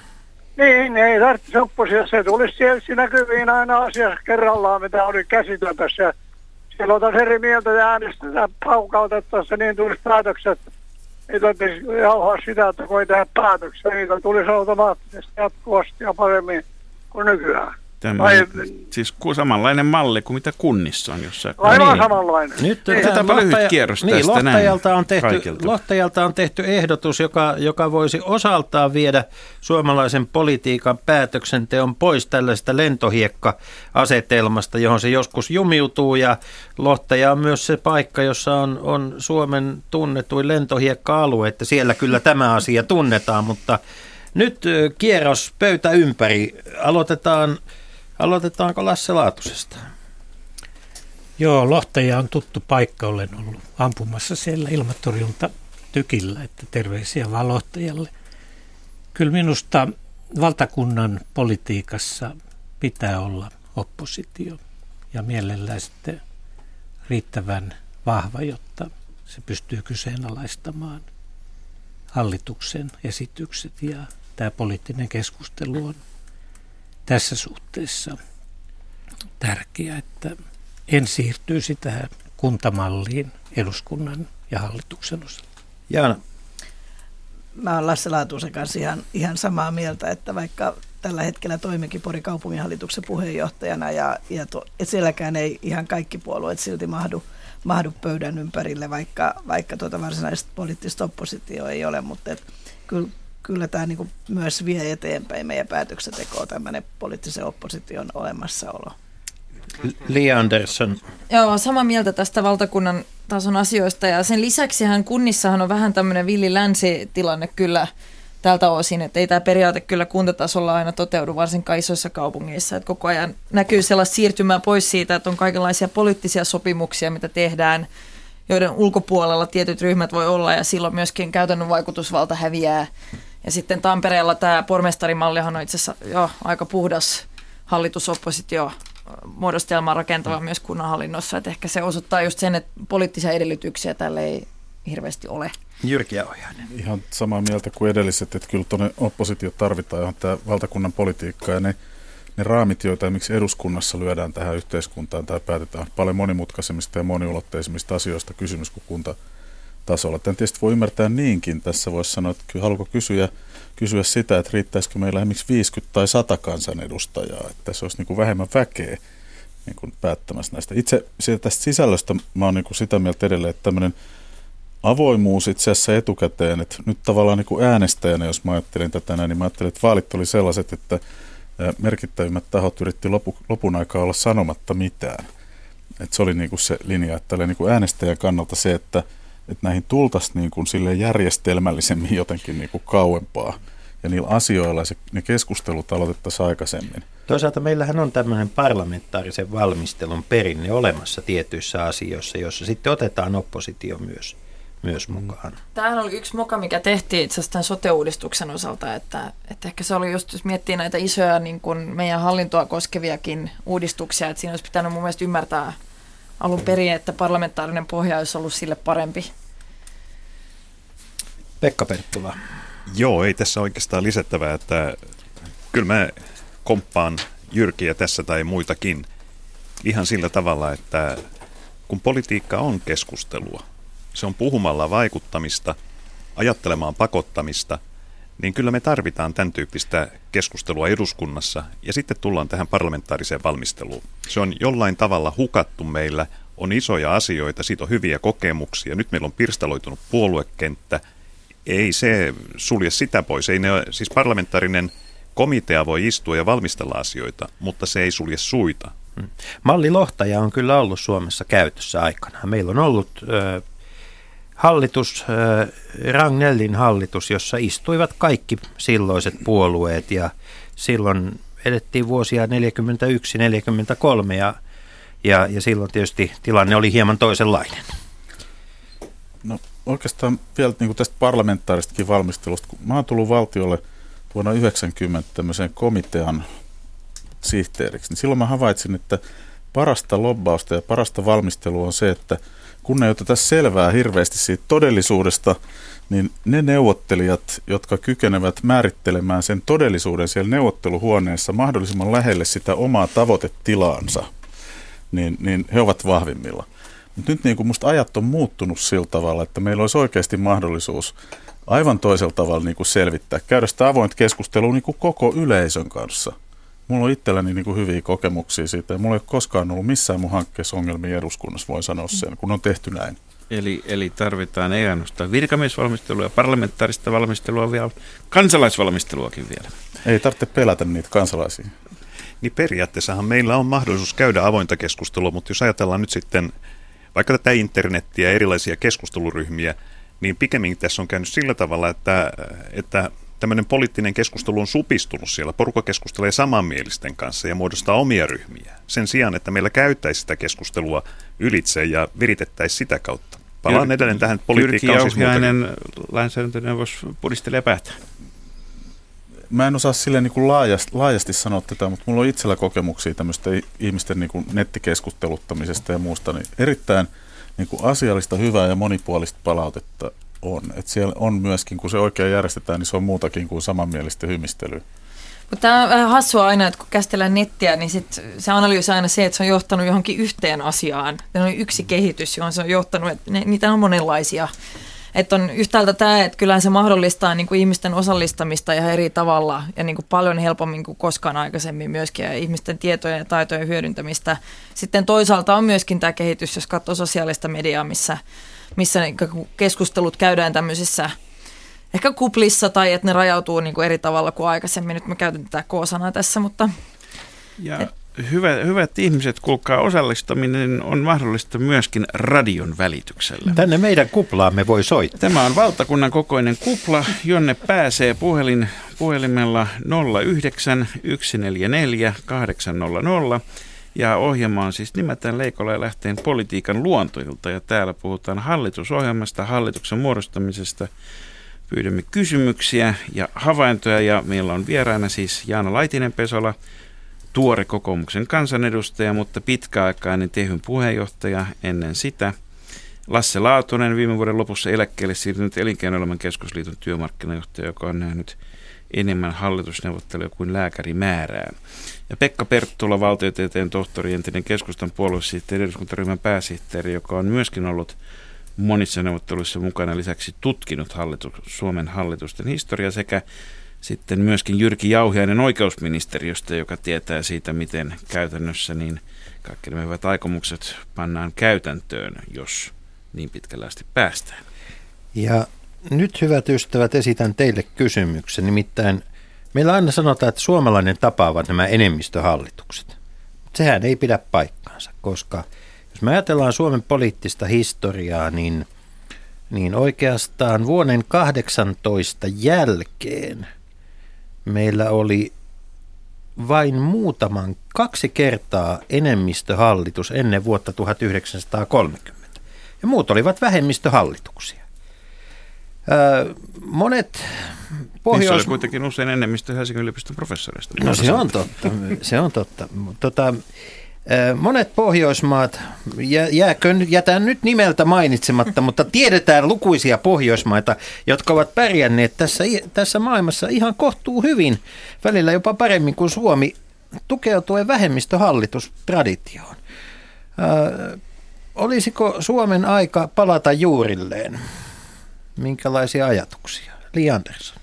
No kyllä mun mielestä voisi jossain vaiheessa olla ajankohtaista ihan tervetullutta, että, että Suomessa on just ehkä arvostettu enemmistön saaminen eduskuntaa enemmän kuin tämä hallituksen sisäinen poliittinen yhteisymmärrys. Ja kyllä se vähän näkyy myöskin sitten meidän poliittisessa keskustelussa, että että minusta tämä vähemmistöhallituskuvio on mielenkiintoinen juuri sen takia, että se pakottaa silloin hallituspuolueet käymään paljon avoimempaa poliittista keskustelua ja perustelemaan myöskin hallitusten politiikkaa eri tavalla julkisuudessa kuin mitä nyt on pakko. Et nyt riittää se, että käydään ne väännöt hallituksen sisällä suljettujen ovien takana ja sitten tullaan niin kuin tämmöisessä näennäisessä yhteisymmärryksessä ulos lehdistötilaisuuksissa. Että se, mä niin näkisin, että se voisi tehdä hyvää myöskin meidän, meidän kansalaiskeskustelulle ja paradoksaalisesti kyllä ehkä jopa tälle niin poliittiselle luottamukselle, joka nyt on tämä päivän sana. Niin edellisen kerran Suomessa on ollut vähemmistöhallitus vuonna 1977, jolloin Miettosen kolmosessa istui keskustapuolueen lisäksi liberaalisen kansanpuolueen ja tietenkin RKPn kansanedustajat. Mutta mitäs muut keskustelet? Lasse Laatunen, vähemmistöhallitusidea, olisiko siinä resepti, jota kannattaisi kokeilla? No se on tietysti mielenkiintoinen näiden monien enemmistöhallitusten jälkeen ja pitää tietysti paikkansa tämä, että sinne 80-luvun alkupuolelle asti niin hallitukset oli hyvin lyhyt ikäisiä. Mutta uskoisin myös, että hyvä puoli tämmöisessä vähemmistöhallituksessa olisi se, että se korostaisi eduskuntaryhmien roolia ja varmaan eduskunnassa käyttävää poliittista keskustelua, mutta kyllä mä näen tämmöisen enemmistöhallituksen kuitenkin parempana. Se antaa mahdollisuuden pitkäjänteisempään politiikkaan ja, ja sitä Suomi on tarvinnut ja tulee tarvitsemaan. Jyrki Ohjen. No, ihan tämmöinen ikään kuin banaali yksityiskohta tähän, että varmaan, varmaan siinä on erilaisia hyviä puolia, mutta semmoinen ihan tekninen yksityiskohta, niin mun ymmärtääkseni, niin kun, mä luulen, että kävisi näin kuin Lasse Laatunen sanoi, että siis eduskuntatyön merkitys niin kuin kasvaisi, mutta meidän ikään kuin on organisoitu tämä systeemi silleen, että ikään kuin se, se tukiresurssi on täällä niin kuin ministeriöiden, ministeriöissä ministereiden käytössä. Meidän pitäisi ikään kuin organisoida kokonaan se ikään kuin se tukisysteemi sinne eduskuntaankin toisella tavalla. Jos, Olis, olisiko se huono asia? Ei. Ei sano kansanedustaja Liander. Oppositio. En, mä sanoin vain niin, teknisesti kyllä, vaan, että se edellyttää tämän koko, koko niin kuin tämän organisoimista vähän toisella joo. tavalla. Pekka Perttula? Monta kertaa unohtuu se, että Pohjoismaissa sen vähemmistöhallitusten syynä on ollut tämä blokkipolitiikka. Ja se on aiheuttanut sen, että on ollut mahdoton muodostaa ö, enemmistöhallituksia. Ja meillä taas tilanne on ollut sitten toisen tyyppinen, että on ylitetty blokkiraja, ja blokkirajojen ylittäminen on ollut itseisarvo. Ja siitä on muotoutunut sitten näitä enemmistöhallituksia. Mutta onhan meillä yksi vähemmistöhallitus, joka, jonka aikana on tehty erittäin suuria sosiaalipoliittisia uudistuksia eduskunta-aloitteiden pohjalta, eli suksalaisen vähemmistöhallitus 59-61. Silloin työlekelainsäädäntö syntyi ja monta muuta joka on kyllä ihan mielenkiintoinen. Vasemmistoenemmistö pystyi silloin ajamaan ilman kompromisseja tiettyjä ratkaisuja eteenpäin. Eli, eli ei se niin itsestään selvä ole. Meillä on itse asiassa täällä myöskin verkosta tullut kysymys, olisiko niin sanottu, joka liittyy suoraan tähän, olisiko niin sanottu blokkipolitiikka lopulta paras kaikista huonoista vaihtoehdoista koskien hallituksen muodostamista? Äänestäjät tietäisivät tätä jo etukäteen, minkälaiselle puolueelle ja hallituskokoonpanolle antaisivat äänensä. Tämä... Mutta ilmeisesti tämä ei sitten Suomessa kuitenkaan ole niin yksinkertaista, kun kaikki ei suostu blokkeihin, vai? No siis Suomen Anderson. ongelmahan on tämä keskustablokki, joka tavallaan muuttaa koko sitä asetelmaa, että kun keskusta ei ainakaan ei aina ole halunnut sijoittaa itteensä myöskään hirveän selvästi niin kuin kumpaakaan. Mä luulen, että vihreät ehkä mm. Suomessakin enemmän mieluummin olisi keskellä kuin, kuin, niin kuin vasemmistoblokin ää, selvä osapuoli. Että se on aina tehnyt tästä vähän vaikeampaa Suomessa. Niin kuin ehkä muissa Pohjoismaissa. Politiikkahan on niin kuin kauniit ja rohkeat, että koskaan ei tiedä, että kuka on milloinkin Ritken kanssa lakanoissa, mutta Ritke eli RKP on siellä lakanoissa aina. Niin, että tätä voi seurata sukupolvesta toiseen myöskin. niin. Ihan... Mutta sitten meillä on ollut yhdeksän kertaa Suomessa myös virkamieshallitus. Viimeksi vuonna 1975 ne on olleet aika lyhytikäisiä. Ne on ollut syntyneet tilanteessa, jossa, jossa käytännössä politiikka ei ole pystynyt hallitusta tuottamaan. Pekka Perttula, olisiko tässä nyt ollut parempi viimeisen neljän vuoden aikana jossain vaiheessa saada virkamieshallitus pystyyn? No niitä on kokeiltu. Tässä Lasse taisi aiemmin viitata siihen, että on ollut näitä taloudellisia ongelmia aiemminkin ja, ja kyllähän niitä oli siis 57. Meillä oli 57-58 oli von Fierantin virkamieshallitus ja Kuuskosken hallitus puolen vuoden aikana ja ensimmäisellä hallituksella oli nimenomaan tarkoitus laittaa maan talousasiat kuntoon. No kun kyseessä ei ollut poliitikko, niin ne meni oikeastaan vielä pahempaan konkeloon.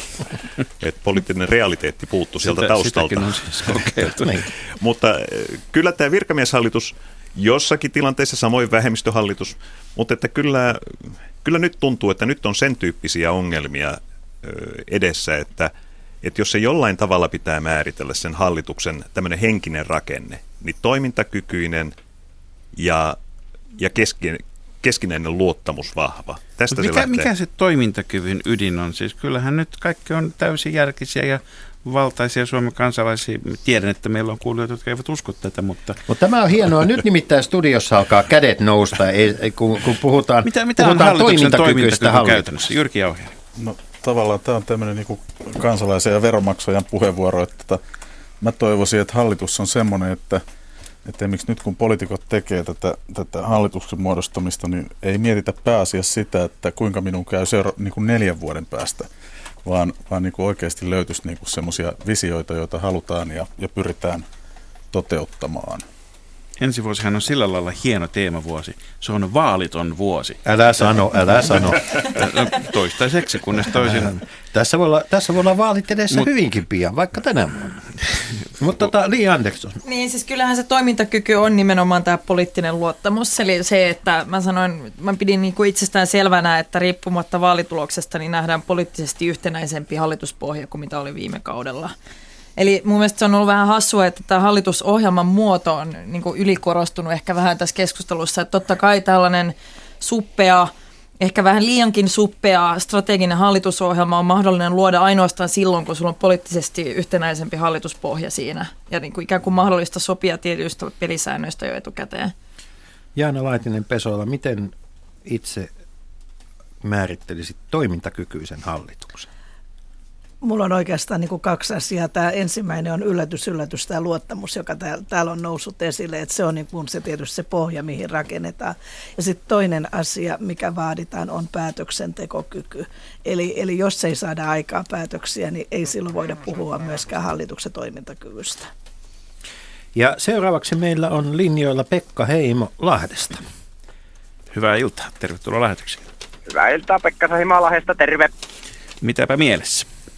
No semmoinen kysymys äh, tuohon koulutuspolitiikkaan liittyen, että kun on seurannut läheltä niin yksityiskoulujen tilannetta, niin, niin nyt kun hallitus vaihtuu ja opetusministeripuolue vaihtuu, niin sitten se muuttuu se politiikan laatu ja ei tule mitään pitkäjänteisyyttä mahdollista rakentaa niin kuin esimerkiksi yhteis, yhtenäis- tai tämmöisiä yksityiskouluja, koska se politiikan suunta muuttuu ne, vähintään neljän vuoden välein, niin, niin tämmöinen pitkäjänteisyys puuttuu ja tavallaan se ennakoitavuus, niin, niin olisiko tämmöistä mahdollisuus parantaa. Ja toinen tähän liittyvä juttu on sitten tämmöinen, että nyt esimerkiksi on noita ammatillisen oppilaitoksen niitä valmistumisaikoja pyritty lyhentämään – ja, ja se on niin kuin minun mielestä vähän lyhytjänteistä politiikkaa siinä mielessä. Siinä on tietysti hyvä se puoli, että pyritään saamaan nuoret mahdollisimman nopeasti työelämään, mutta se on johtanut siihen, että sitten taas valmistumisaika, jotta ne pysyisi lyhyinä, niin on jouduttu niin kuin läpi sormien katsoa sitä, ettei niistä kasvakaan välttämättä asiantuntijoita, kun ne pitää päästää nopeasti niin kuin läpi. Niin tähän opetuksen, opetusministeriön niin kuin pitkäjänteisyyden tämä, tämä kysymys. No kiitoksia. Vähän laajennetaan tätä koskemaan kaikkea pitkäjänteisyyttä. Miten valtioneuvoston ministeriön virkamiehen näkökulmasta Jyrki Jauhiainen, niin niin meneekö kaikki aina uusiksi, kun pomo vaihtuu, vaikka virkamiehet säilyy? No tota, siis mä puhun yhdestä, yhdestä ministeriöstä, yhdestä, yhdestä sektorista siellä, niin, niin esimerkiksi tällä sektorilla, millä mä oon, niin, niin ei mene. Et sitä ei niin kuin mielletä semmoiseksi, niin semmoiseksi että siinä niin kuin näkemykset ja politiikka niin kuin vaihtuu neljän vuoden välein. Mutta mä voin, ymmärtää, mä voin ymmärtää, että voi olla jotain muita sektoreita, joissa saattaa olla enemmän. Ja vaikka hallitukset pysyy ikään kuin samana, niin ministerit on kuitenkin vaihtuneet. Niin, ja, ja, ja niin, välillä vastuita on siirretty ministeriltä toiselle. Niin, ja silleen niin kuin tästä mun omassa hommassa, että tässä voi olla tämmöisiä pidempiä, niin kuin ministeriön sisällä tämmöisiä pidempiä suunnitelmia, että miksi tätä alaa yritetään kehittää seuraavan kymmenen vuoden aikana johonkin. Ja on sitten vaihtunut hallitukset, niin he ovat havainneet sen niin kuin järkeväksi toiminnaksi. Mutta tämä on niin kuin yksi suppea sektori. Mä ymmärrän itse, että voi olla hyvinkin erilaisia niin kuin alueita meillä yhteiskunnassa, jossa niin kuin ne yhteiskunnalliset näkemykset on niin erilaisia, että ne, ne todella muuttuu merkittävästi. Niin, jos, jos, niin. jos se ei olisi mahdollista, niin silloin mikä idea on tavallaan niin kuin valita poliitikkoja sitten. Niin, Li Andersson, Jaana Laitinen Pesola, mä teen nyt teille ehdotuksen ja katson, että rohkenetteko kannattaa sitä. Entäs jos tehtäisikin niin, että pidettäisiin nyt semmoinen kahdeksan vuoden va- äh, niin kuin vaaliväli? Että äh, eduskunta istuisikin neljän sijasta kahdeksan vuotta. Saataisiko silloin enemmän aikaan. Mun mielestä on siinä mielessä vähän hassu, koska tämä blokkipolitiikan puute Suomessahan on nimenomaan taannut pitkäjänteisyyttä. Et sillä aina sanotaan, että niissä maissa, joissa kun blokki vaihtuu, niin silloin se poliittinen linja todellakin vaihtuu aika radikaalisti. Ja Ruotsissa ollaan nähty, että esimerkiksi Ruotsissa käydään koulutuspoliittista linjakeskustelua melkein joka ikisten vaalien yhteydessä ja siinä tehdään aika paljon tämmöisiä isoja muutoksia uudestaan ja uudestaan, kun vaihtuu. Et jopa niin, että Suomessahan monet sanoo myöskin, että ei näy mitään eroa politiikassa. Että se on ihan sama, kuka siellä hallituksessa istuu, kun kaikki vaan jatkuu aina täysin samanlaisena. Että sellaista palautetta mä oon saanut paljon. Että se on niinku myöskin ollut tämä meidän konsensushallitusten yksi, yksi ehkä haittapuoli. Että nämä poliittiset erot puolueiden välillä ja poliittiset muutokset sitten taas ainakin kansalaisten silmissä on näyttäytynyt aika pieniltä. Jaana Laitinen Pesola, miltä tämä näyttää? Mä en oikein usko tähän kahdeksan vuoden kakkuun siinä mielessä, että, että tuota, usein on niin, että kun asiat pitkittyy, niin ne mutki, mutkistuu. Eli, eli koska nyt kuitenkin varmaan tilanne on se, että asioissa kuin asioissa, kun mä puhuin äsken siitä, niistä päätöksistä, niin me, meidän täytyy niin kuin löytää, että mahdollisimman, mahdollisimman nopeasti vaalikauden alussa löydetään sellaiset päätökset, joita voidaan sitten toteuttaa, eikä niin, että niitä pitkitetään sinne neljän vuoden päähän, saatikka sitten, jos meillä olisi se kahdeksan vuotta, niin siinä kahdeksan vuoden päähän. Eli, eli nyt, nyt pitää niin kuin lähteä heti, heti toimeen, kun se hallitusohjelmaa on saatu aikaiseksi. Tietysti, tietysti on aina mahdollista myös sillä tehdä niin, että valitaan hallitukseen puolueet, jotka eivät halua muuttaa mitään, vaan sanovat Saat, ei kaikelle. Tai jotka ovat hiljaa kaikesta. Saanko sanoa tämä, mitä Li sanoi tuossa äsken? Niin mulla on oma kokemus Ruotsista se, että just tähän blokkipolitiikkaan liittyen, niin saattaa olla sille, että yhtenä kautena mennään tuohon suuntaan jossain asiassa, mikä meillä havaitaan niin kuin johdonmukaisesti, mennään vaikka kymmenen vuotta samaan suuntaan. Siellä vaihtuu, aina kun hallitus vaihtuu, niin 180 astetta suunta. Mulla on tällaisia omia kokemuksia. Se on tämän kansan, kansanvallassa, kuulkaa ystävät. Lasse, niin. Lasse Laatunen, Pekka Perttula, molemmille teistä kysymys. Voiko neljässä vuodessa aikaan saada merkittäviä yhteiskunnallisia rakennemuutoksia? Onko se mahdollista? Lyhyt vastaus, kyllä voi. Miten Pekka Perttula, uskotko, että seuraavan neljän vuoden aikana voidaan läpiviedä merkittäviä muutoksia? Kyllä voidaan, mutta palaan taas kerran siihen teemaan, että kun ei ole pelkästään hallituksen päätöksiä, vaan se on nimenomaan asenteisiin vaikuttamista, keskustelua, toimintojen muuttamista, että me puhutaan kauhean mielellämme rakennemuudistuksista, rakennemuutoksista, mutta ne suurimmat äh, rakenteelliset esteet on ihmisten pään sisällä.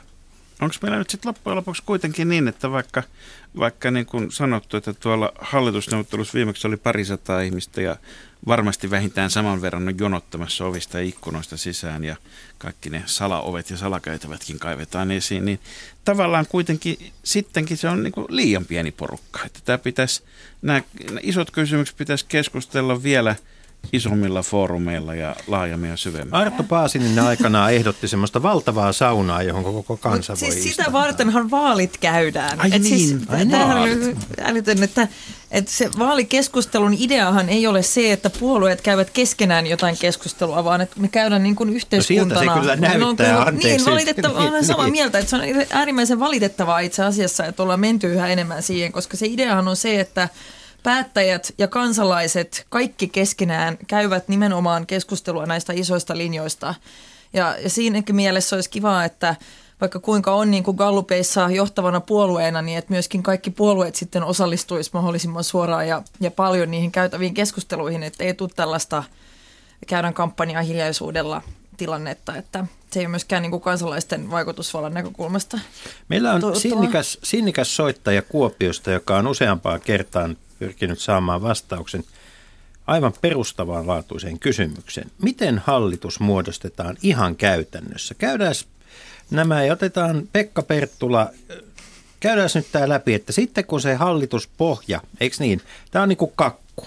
Ensin pitää olla pohja. Ja sitten ruvetaan tekemään täytettä, eli sitä hallitusohjelmaa. Ja sen jälkeen kakku jaetaan, eli tulee nämä ministeripaikat eri puolueille. Näinkö se menee? No suunnilleen, mutta jos aloitan, palaan kuitenkin historiaan taas kerran, että ennen vanhaahan presidentti antoi hallituksen muodostajalle tehtävän ja usein määritteli myös, että minkä tyyppistä hallituspohjaa lähdetään hakemaan. Ja nyt tilanne on siinä suhteessa toisenlainen, että eduskuntaryhmät lähtevät liikkeelle ilman ylemmän tahon ohjausta. Ja niin kuin nytkin on tapahtunut, Juha Sipilä esittää kysymyksiä, johon saa vastaukset, ja sen jälkeen niiden kysymysten perusteella hän muodostaa käsityksen, mitkä puolueet pystyisivät hallitusyhteistyöhön, ja sen jälkeen lähdetään syventämään sitä hallitusyhteistyötä niiden puolueiden kanssa, joiden arvioidaan olevan yhteistyökykyisiä ja luottamuksen arvoisia. Ja siitä sitten prosessi etenee. Joku voi lähteä kesken pois, joskus joudutaan ottamaan uusi alku, mutta tällä tavalla se menee. Ja sitten hallitusohjelma, kun on saatu kasaan, niin yleensä sen jälkeen lähdetään jakamaan ministeripaikkoja ja sitten se valmistuu. Keitä kaikkia viiteryhmiä tässä tänä aikana kuullaan? Keitä, ketkä kaikki osallistuu, osallistuu tähän hallitusohjelman niin kuin, muokkausvaiheeseen? No se varmaan vaihtelee puolueittain. Että meillä lähtökohta oli keskustassa se, että vedettiin tätä hyvin eduskuntaryhmävetosesti, mutta sitä auttoi se, että kun on Mauri Pekkarisen, Matti Vanhasen, Mareka ja Kaisa Aulan tapaisia henkilöitä, jotka tuntee erittäin hyvin omat vastuusektorinsa, niin he pystyivät viemään niitä neuvottelutilanteita eteenpäin. Totta kai taustalla oli neuvotteluryhmiä ja asiantuntijoita. Mennään sitten tähän, tähän tota ministerien paikkajakoon. Nythän meillä on sellainen tilanne, siis ihan käytännössä, että oikeastaan tämä Juha Sipilän puheet siitä, että on vain 12 ministeriä, niin ihan kauheasti ei voida mennä siitä ylöspäin, ylöspäin siitä määrästä, koska tuolla on vain 15 tuolia tuolla eduskunnan väliaikaisissa tiloissa siellä ministeriaitiossa. Että jotain, tässä, jotain tässä on nyt suhmuroitu ja sovittu. Mutta kuka päättää sitten siitä, että kenestä ja keistä tulee ministeriä? Onko niin, että onko se niin kuin puolueen, yksittäisen puolueen asia vai, vai onko siinä sitten tällaista niin kuin että pääministerin pitää hyväksyä. Enää hän ei presidentti ilmeisesti hyväksy, saati sitten tehtaan katu. Joo, mä tässä Liia ja Jaana voi vastata sitä, että miten se menee eri puolueissa. Meillähän lähtökohta on se, että keskustassa kun neuvotellaan tämä tulos, niin päätetään hallituksen osallistumisesta ja sen jälkeen eduskuntaryhmä ja puoluehallitus yhdessä valitsevat ministerit. Ja siellä hallitusneuvotteluissa on sovittu, mitkä ministeripaikat keskustalle ja muille puolueille tietysti on, tulee. Onko siellä sovittu myös siitä, että kuinka monta miestä, kuinka monta naista? No ei siellä sovita siitä erikseen, mutta se lähtökohta keskustalla ja muilla puolueilla taitaa olla tällä hetkellä se, että 50-50-50. Meneekö nämä sitten, nämä, nämä paikat, niin meneekö nämä nyt suurin piirtein niin kuin pesäpallojoukkueen valinta, että vuorotellen saa valita päältä vai, vai, vai taktikoidaanko tai pelataanko ikäviä paikkoja No ta- jollakin toisella? taktikoidaan, Tai... taktikoidaan ja taktikoidaan, eli nythän on käyty keskustelua tästä toisen puolueen asemasta, joka oli hämmästyttävä keskustelu. Puhuttiin kuka on ykkönen, kuka on kakkonen. Kyllä se on parlamentaarinen voima, joka vaikuttaa. että siitä lähdetään liikkeelle. Ja Hetkinen, miten kai, tämä parlamentaarinen muskeli, niin miten se määrä? No se on kansanedustajien lukumäärä. Niin. Eli, eli se kun on- kakkonen, kolmonen, nelonen on aika lähellä toisiaan, niin se ei niin kuin, mus, muskelierot eivät ole Ei, jos ajatellaan, ajatellaan, muistaakseni vasemmistoliitto taisi olla edellisessä hallituksessa kolmanneksi suurin puolue, ja siinä oli suuri ero kuitenkin toiseksi suurimpaan puolueeseen. Nyt jos on kolmen puolueen hallitus, niin, niin voi olla, että yhden paikan ero. Ja eikö se ole joskus ollut niin, että keskusta on ollut neljänneksi suurin ja on ollut eduskunnan puhemiestä ja on ollut Juu, se oli... avainministereitä ja muita. Kyllä, kyllä näin, että se on, se on poliittista taitavuutta, neuvottelutilannetta. Tilanteet on aina erityyppisiä ja elää sen mukaisesti. Viime aikoinahan kokoomus on ollut aika taitava tässä, että, että puolue on pystynyt asemoitumaan tähän tavallaan niin keskustan paikalle, olemaan, olemaan hallituksessa lukuun ottamatta yhtä vaalikautta niin 87 vuodesta lähtien. Se on pitkä, se on pitkä pätkä. No tuota, mennään vielä sitten tähän, tähän tuota ministeri, ministereiden henkilökysymykseen, niin tämähän on määritelty laissa, että minkälainen henkilö ministerin tulee olla. Miten se määritelmä tarkasti menikään? Rehellisiä ja taitavaksi Rehe- tunnettuja. Niin, rehellisiä ja taitavaksi tunnettuja.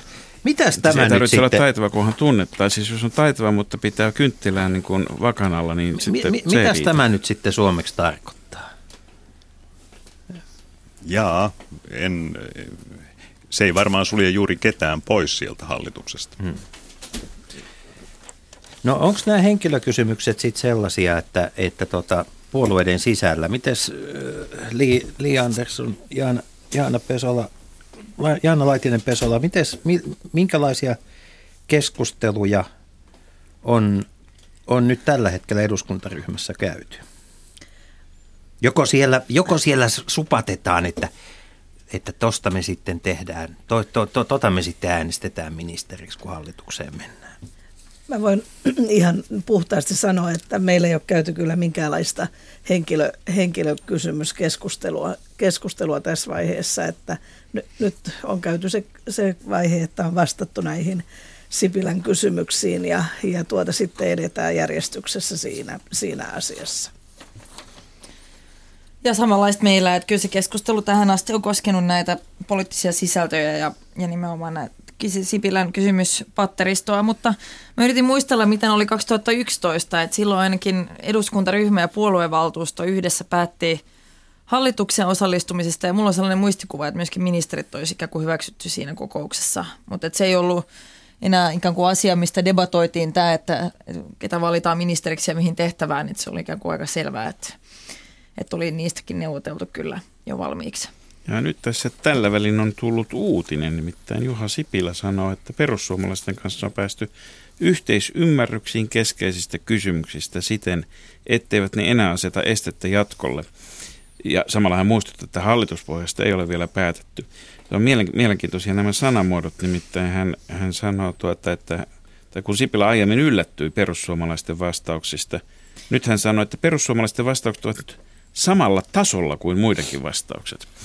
Ilmeisesti vastausten, vastausten tasoa on ryhdytty arvioimaan sisällön lisäksi. Tuota, mitä tämä kertoo tästä prosessista silloin, jos ensin vastataan jollakin lailla ja sitten arvioidaan ja tarkastellaan ja sitten huomataan, että löytyy vielä uusiakin vastauksia. Niin, niin mistä se kertoo?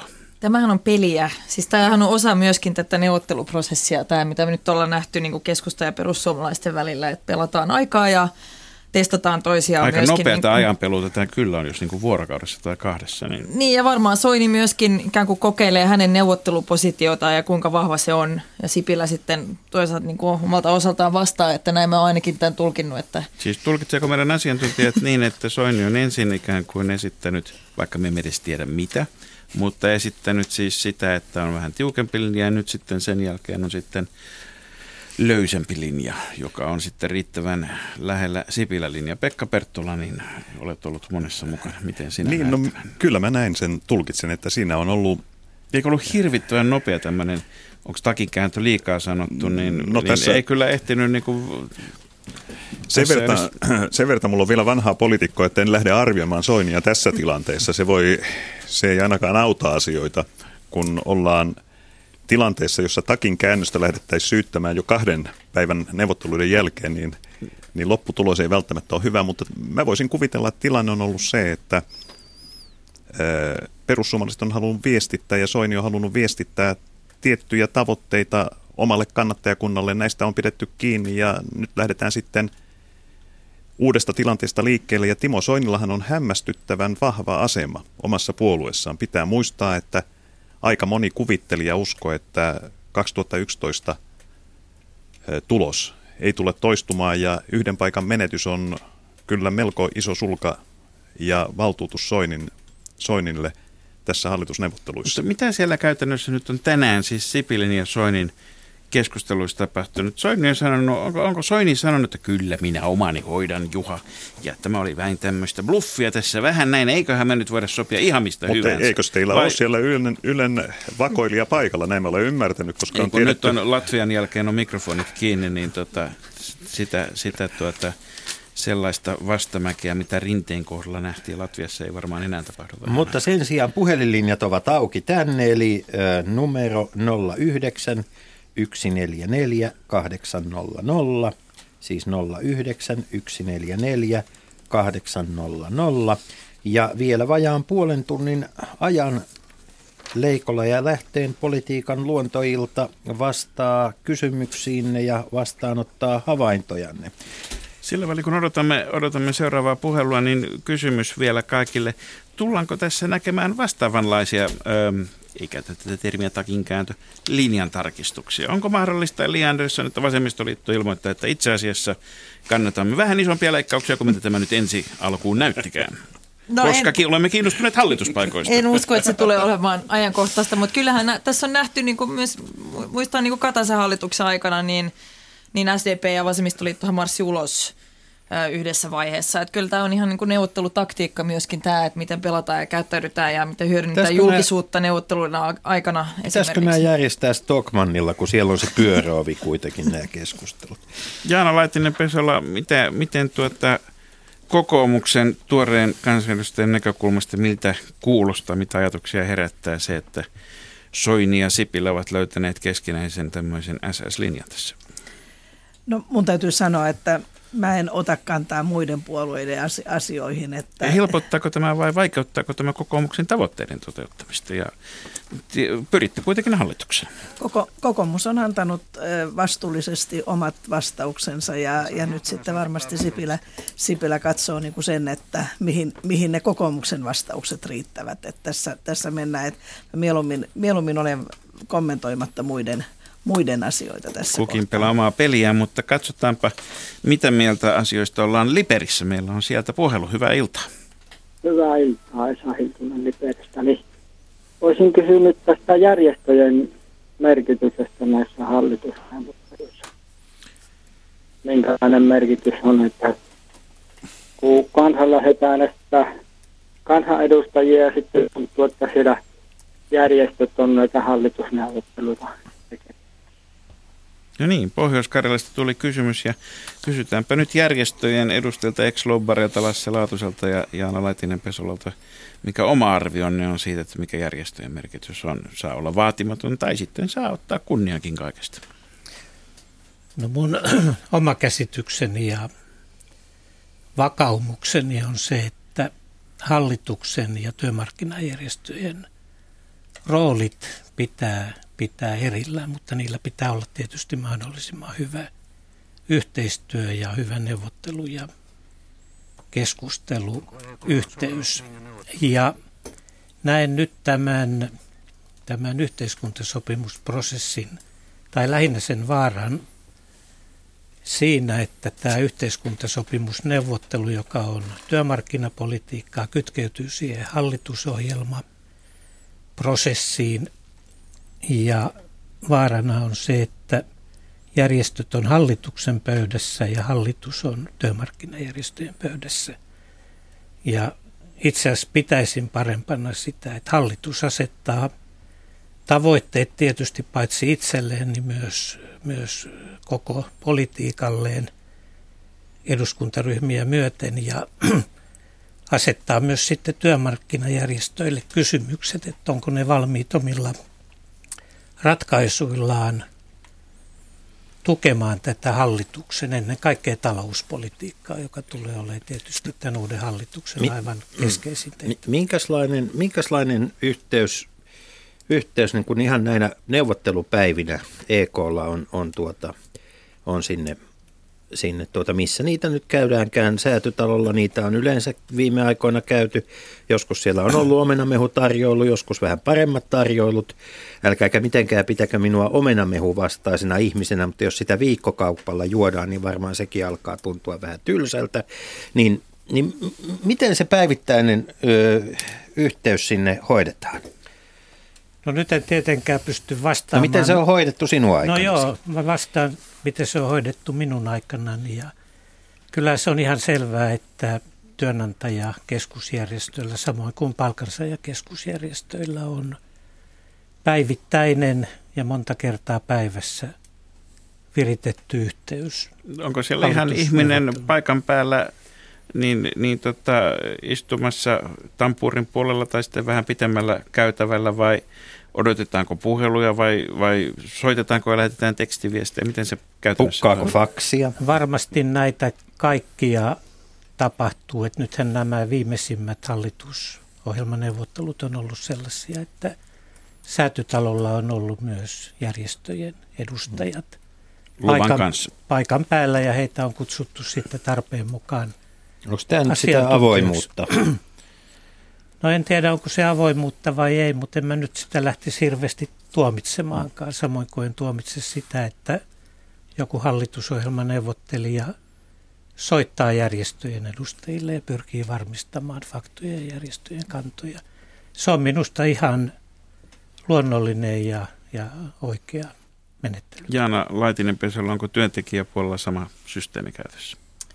Joo, on ollut, on ollut ainakin. Siis se tota, kantaa tuohon menneisyyteen. Niin kuin Lassi Laatunen sanoi, niin samalla, samalla tavalla palkansaajajärjestöillä on ollut, ollut siellä edustajia siellä säätytalolla matkassa. Ja sitten sit sellainen, joka liittyy tähän avoimuuteen, niin kyllähän avoimuutta on esimerkiksi se, että niin, niin työnantajapuoli kuin palkansaajapuoli, niin itse asiassa jo vaali, vaalikamppailun aikana, niin kyllähän hyvin monet tuovat ne omat hallitusohjelmatavoitteensa näkyviksi niin poliittisille puolueille kuin kansanedustajaehdokkaille. Ja vaikkapa nyt, jos ajatellaan niin kuin tätä käytyä, käytyä vaaleja, niin, niin aika monet palkansaajajärjestöt ainakin järjestivät paneeleja eri puolilla Suomea, jotka olivat järjestetyt nimenomaan sen takia, että he saisivat näitä omia tavoitteitaan tietoisiksi myös mu- muillekin kuin sit pelkästään niille, jotka ovat ihan, ihan siinä.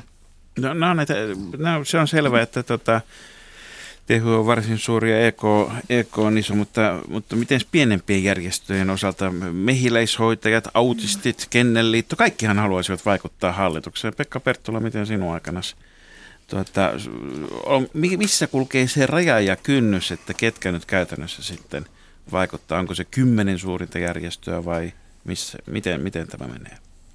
No ei varmaan suuruuden perusteella, että jos joku harrastaa mehiläishoitoa ja tulee tiukka ja tarkka hallitusohjelmakirjaus, niin silloin siellä on mehiläishoitoasioita, mutta, mutta näin harvemmin käy, enkä usko, että nyt ainakaan tulee käymään tällä tavalla. Mutta Strateginen mehiläishoito hallitusohjelma. se saattaa olla kuitenkin semmoinen biotalouttahan sekin on, että sitä, sitä voi hyödyntää, jos haluaa listata niitä konkreettisia hankkeita. Mehiläishoito on yksi sellainen. Tai sitten puhutaan mehiläisen verotuksesta, mutta se on eri asia. Kyllä, mutta sitten, sitten tullaan tähän työjako- ja yhteistyökysymykseen, jonka Lasse äsken nosti esille, niin se on juuri näin, että, että pitää olla selvä työjako ja sen pohjalta syntyy yhteistyö. Mutta jos se on tämmöinen sekamelska, niin vähän ajan päästä ollaan juuri siinä tilanteessa, että kukaan ei tiedä yhtään mitä on sovittu, kuka vastaa, kuka ottaa vastuu. Ja toinen kysymys, joka liittyy näihin lobbareihin, niin muistaakseni meillä oli sen tyyppinen tapa, että tiedettiin, että näissä etujärjestöissä on olemassa ihmisiä, joihin saadaan yhteys, joiden kanssa sparrattiin niitä ajatuksia, niitä hankkeita.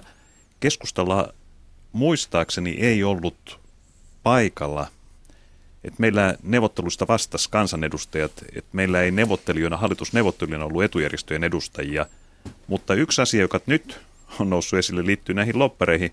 Siis paljon avoimempaa oli se, että oltiin suoraan etujärjestöihin yhteydessä kuin näiden kaiken maailman viestintätoimistojen kautta, joita nyt tuntuu olevan vaikka kuinka paljon ja sieltä sitten joku loppari edustaa jotain etujärjestöjä on yhteydessä. Se on aika, aikamoinen sekamelska. Eli, eli ulkoistaminen niin, että pidä sitä hyvänä kehityksenä tässä tapauksessa. Li Andersson. Mä pitäisin itse, mä, mä ymmärrän, että jos on tämmöinen laajempi prosessi, niin musta on vaan ihan perusteltua, että silloin kuullaan järjestöjä myöskin, koska onhan se kyse siitä, että hyödynnetään semmoista asiantuntemusta, mikä etujärjestöissä on. Mutta tietenkin pitäisi jo myöskin silloin olla saatavissa muun se informaatio siitä, että mitkä järjestöjä esimerkiksi on kuultu hallitusohjelmaprosessin aikana. Sekin lisää avoimuutta, että on tietoa kansalaisillakin siitä, että ketkä ne henkilöt on, jotka on ollut sieltä. Ja sitten erityisesti tämä, että mitkä ne järjestöt on, joita kutsutaan. Mä tiedän, että opiskelijajärjestöt esimerkiksi on toistuvasti painottanut, että, että yhteiskuntasopimussanakin on sellainen, jossa ne ikään kuin kokee, että niillä olisi pitänyt olla rooli siinä mukana. Että erityisesti jos tehdään niin työuria koskevia päätöksiä, niin silloin ne hyvin usein myös koskevia koulutusjärjestelmää ja korkeakoulutettujen asemaa. Että, että siitä on tullut aika paljon – kritiikkiä myöskin järjestökentältä. Mutta sitten ehkä nyt mitä tulee tähän yhteiskuntasopimukseen vielä, niin mä oon niin nähnyt sen Sipilän tapana myöskin vähän niin kuin, ikään kuin turvata selustansa, jos tulee tämmöinen perus hallituspohja, mistä on puhuttu, että, että siinä saattaa olla ihan selviä niin kuin tämmöinen poliittinen tarkoitusperä siinä myöskin, ehkä niinkään niin kuin edes aikomus saada mitään hirveän yksityiskohtaista sopimusta aikaiseksi. Näin ja toivottavasti vastaus, vastaus toi, Liberissä tyydytti. Paljon on asiat muuttuneet siitä, kun Anders Josef Eurooppa EUS oli liberiläisenä valtiopäivämiehenä 1850-luvulla rakentamassa muun muassa suomalaista koulutuspolitiikkaa, mutta nyt mennään Mäntyharjulle. Jaakko Sorvari. Joo, hyvää iltaa. Hyvää iltaa. Kuinka voimme olla avuksi? No tota, tämmöinen juttu, että tota, mä oon seurannut teidän ohjelmaa. Muuten ihan hyvä juttu, mutta seuraava tuleva hallitus ei istu neljää vuotta pystyssä.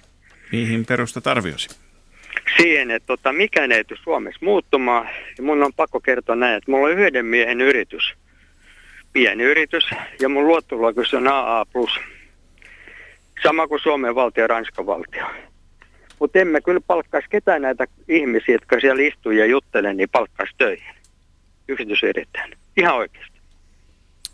Nyt tarvitaan, jos on näin hirveän huono Suomen tilanne, niin meidän pitäisi keskittyä vain siihen, että miten me voidaan niitä miljardeja säästää. Selvä. Haluaako joku kommentoida täällä studiossa tätä, tätä näkemystä?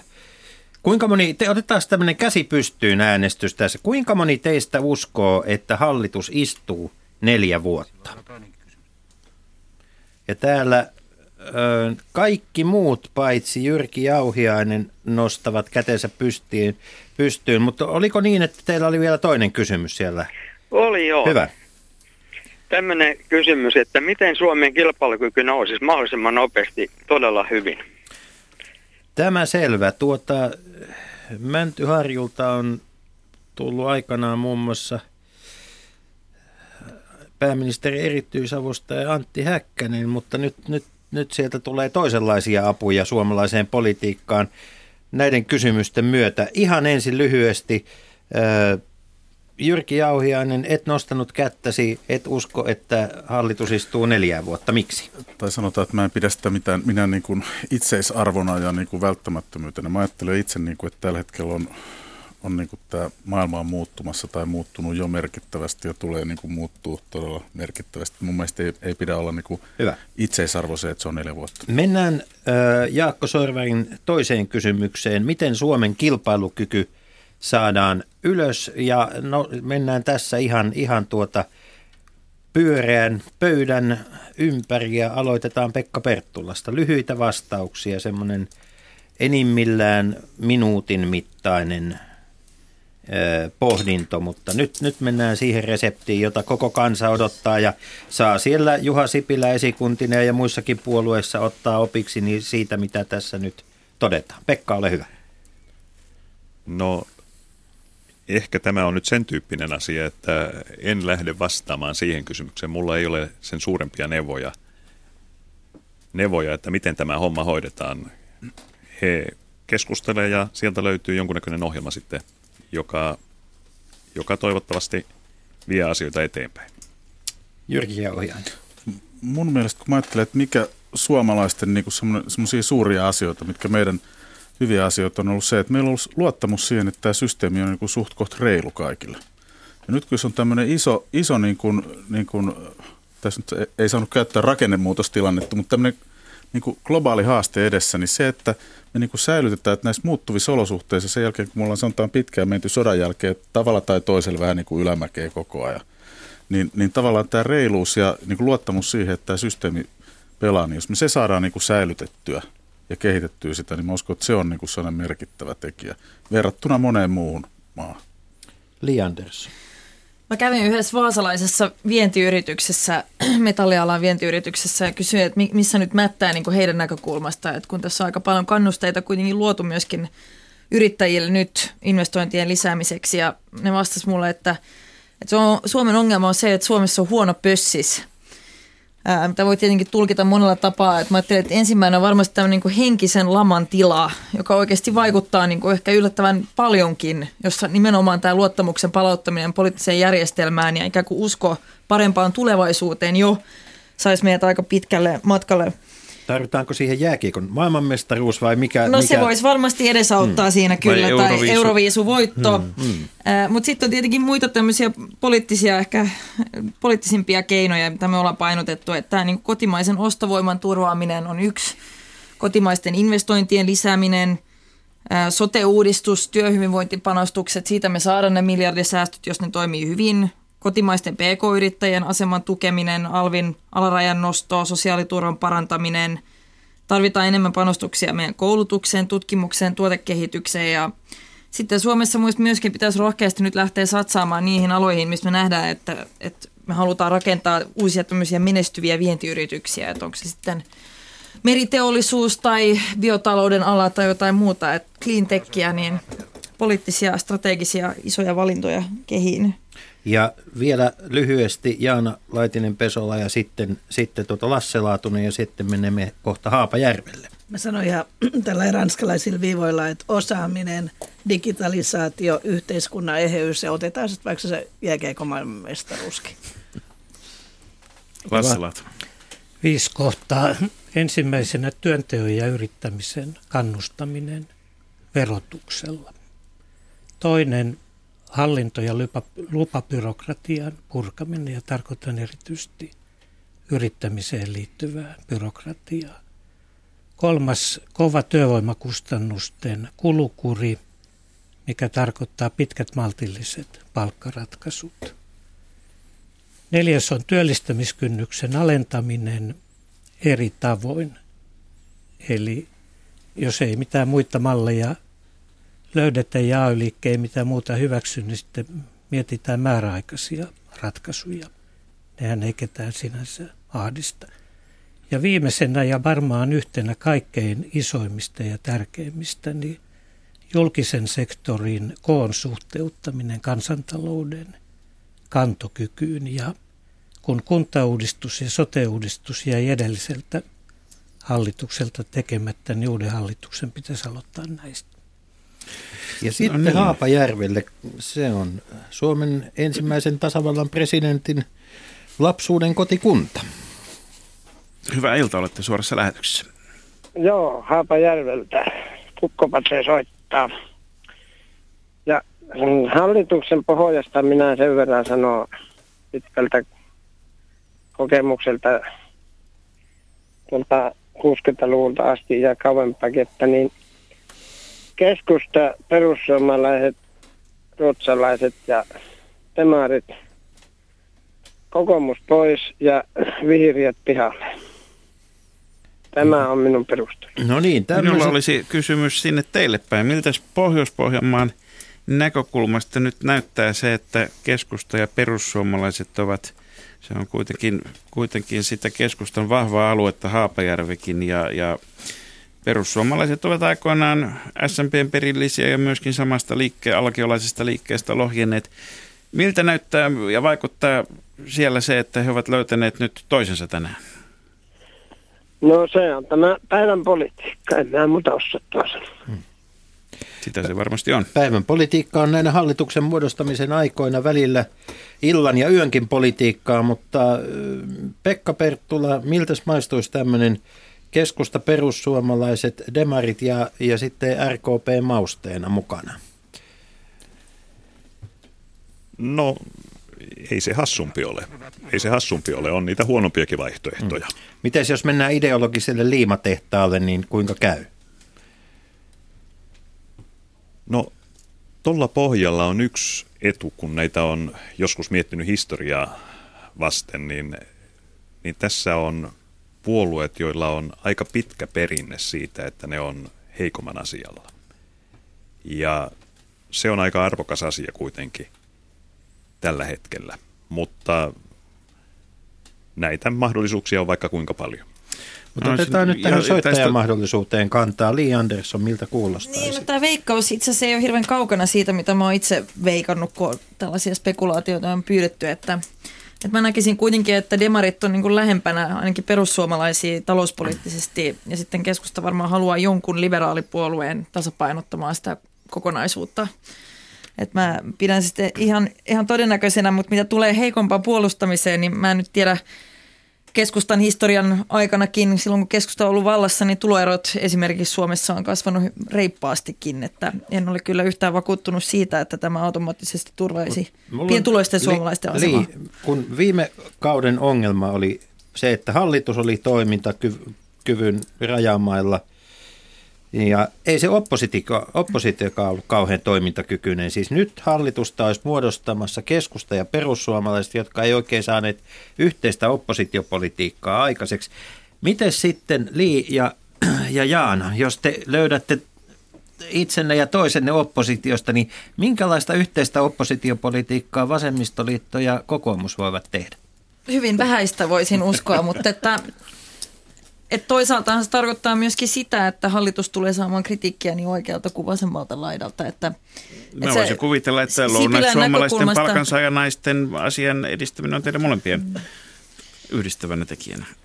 Ja mä en nyt vielä, vielä haluaisi niin kuin luovuttaa asioista, että kannattaa muistaa, että kansa ei koskaan äänestä väärin ja itse asiassa näissä vaaleissa niin kokoomus sai toiseksi eniten ääniä. Ikävä kyllä se ei riittänyt eh, toiseksi eniten paikkoihin, mutta et kuitenkin toiseksi eniten meillä, ääniä näissä vaaleissa. Näin on, ja meillä hallituspohjakin on, kuten siis Juha Sipiläkin on nyt tässä illan suussa sanonut, niin on vielä auki vaikka perussuomalaisten ja, ja keskustan välinen yhteisymmärrys on, on selvästi tiivistynyt, mutta olisin tämmöisellä kättennostoäänestyksellä kysynyt meidän asiantuntijoilta, että kuinka todennäköisenä pidätte sitä, että tämä kestosuosikki RKP on mukana seuraavassa hallituksessa siitäkin riippumatta, että vastakkainasettelua perussuomalaisten kanssa – on. Niin kädet ylös, jotka olette sitä mieltä, että kyllä se RKP siellä taas on mukana. Muusta, pohja, muusta pohjasta riippumatta. Li Andersson nostaa kätensä sillain aavistuksen, muut eivät. Muut eivät. Onko RKPn asema kyseenalaisempi kuin moneen kymmeneen vuoteen, niin, niin kysytäänpäs nyt muilta sitten, niin Pekka Perttola, mitä varten et pidä sitä itsestäänselvänä? No mun mielestäni tämä vaalikausi 2011-2015 on jättänyt kyllä semmoisen trauman tähän suomalaiseen systeemiin, että kyllä tässä haetaan jonkunlaista tämmöistä puhdasoppista ratkaisua tällä hetkellä. Että ja, ja siitä mielessä tuntuisi, että jos löytyy tällainen kolmen keskisuuren puolueen pohja, niin siitä lähdetään liikkeelle. Eli paikka pitää todellakin lunastaa sinne, että sinne ei mennä vaan joukon jatkona enää. Niin, oikeastaan kysyy, että mitä lisäarvoa RKP toisi. Niin eräs perussuomalainen ystävä, niin kun hän tänne, tänne lähetteli terveisiä, niin hän sanoi, että RKPtä ei saa missään tapauksessa päästää hallitukseen, mutta se Haaklundi pitäisi nyt pitää siellä. Näin on. Jaana Laitinen Pesola vielä, niin, niin miksi sinä et pidä RKPtä itsestään selvänä hallituspuolella? Siis mä en nostanut kättäni sen takia oikeastaan, että mä en haluaisi tässä kohtaa spekuloida, että, että mitkä puolueet siellä hallituksessa on ja mitkä eivät. Et, mutta jotenkin lähden siitä, että ei varmaan tällä kertaa ei ole olemassa mitään itsestäänselvyyksiä, että, että mikään puolue ei voi ajatella niin, että on itsest, itsestäänselvyys Mutta Jaana, eikö tämä, tämä, speku, tämähän on siis, siis, spekulointihan on ihmisen parasta aikaa. Siis, ja, ja muutaman viikon päästä emme ehkä enää voi spekuloida hallituspohjalla tai ministeri. Ei, sitten spekuloidaan vaan sillä, että kuinka kauan hallitus pysyy pystyssä. Sitten siirrytään seuraavaan niin. vaiheeseen, mutta tämä vaihe alkaa, hyvät ystävät, tämä, tämä vaihe alkaa olemaan tässä päättymään päin. Ja, ja siis ohjelma, jota olette kuunnelleet, on Leikola ja Lähteen politiikan luontoilta aiheena hallituksen muodostaminen, hallitusohjelma ja muut ajankohtaiset poliittiset luontohavainnot. Ja vierainamme ja asiantuntijoina täällä ovat olleet kansanedustaja Li Andersson, kansanedustaja Jaana Laitinen-Pesola, Lasse Laatunen, joka on tehnyt pitkän uran elinkeinoelämän keskusliiton työmarkkinajohtajana, Pekka Perttula, tutkija ja keskustan entinen puoluesihteeri ja eduskuntaryhmän pääsihteeri sekä lainsäädäntöneuvos – valtioneuvoston virkamies Jyrki Jauhiainen ja viimeinen kysymys hyvin lyhyesti kaikilta. Palaan tuohon Imatralle, Imatralta tulleeseen puheluun. Siinä kysy, esitettiin väite, että politiikassa on joskus rujostikin valehdeltu. Hyvin yhden sanan vastaus jokaiselta. Pitääkö, voiko ja saako politiikassa valehdella? Pekka Perttula. Ei. Mitä vastaa sitten Jyrki Auhiainen. Ei, mun mielestä pitää olla sille, että ei tarvitse. Li Andersson. Ei todellakaan. Jaana Laitinen-Peso. Ei. Ja mitä vastaa Lasse Laatunen? Ei. No niin, tästä Konsensus on kuulkaa saavutettu. Yhteiset näkemykset sitten täytyy mm. keksiä muita keinoja. Leikola ja lähdet tulee joka tapauksessa tavalliseen aikaan ja tavallisemman tyyppisenä tunnin ohjelmana taas tämän viikon perjantaina täällä Radio Yle Yhdessä. Yle Radio Yhdessä perjantaina kello 10 tälläkin viikolla. Ja silloin tutkimme sitä, että mikä sodassa on vaikeinta vai voittaminen. Eli pohdimme sitä, että miten voiton päivää ja sodan voittoa tulisi juhlia niin, että siitä ei synny uusia sotia. Ja tämä siis tämän viikon perjantaina. Nyt toivotamme kaikille oikein hyvää illanjatkoa. Kiitos soittajille, kiitos kuulijoille, näkemiin ja kuulemiin.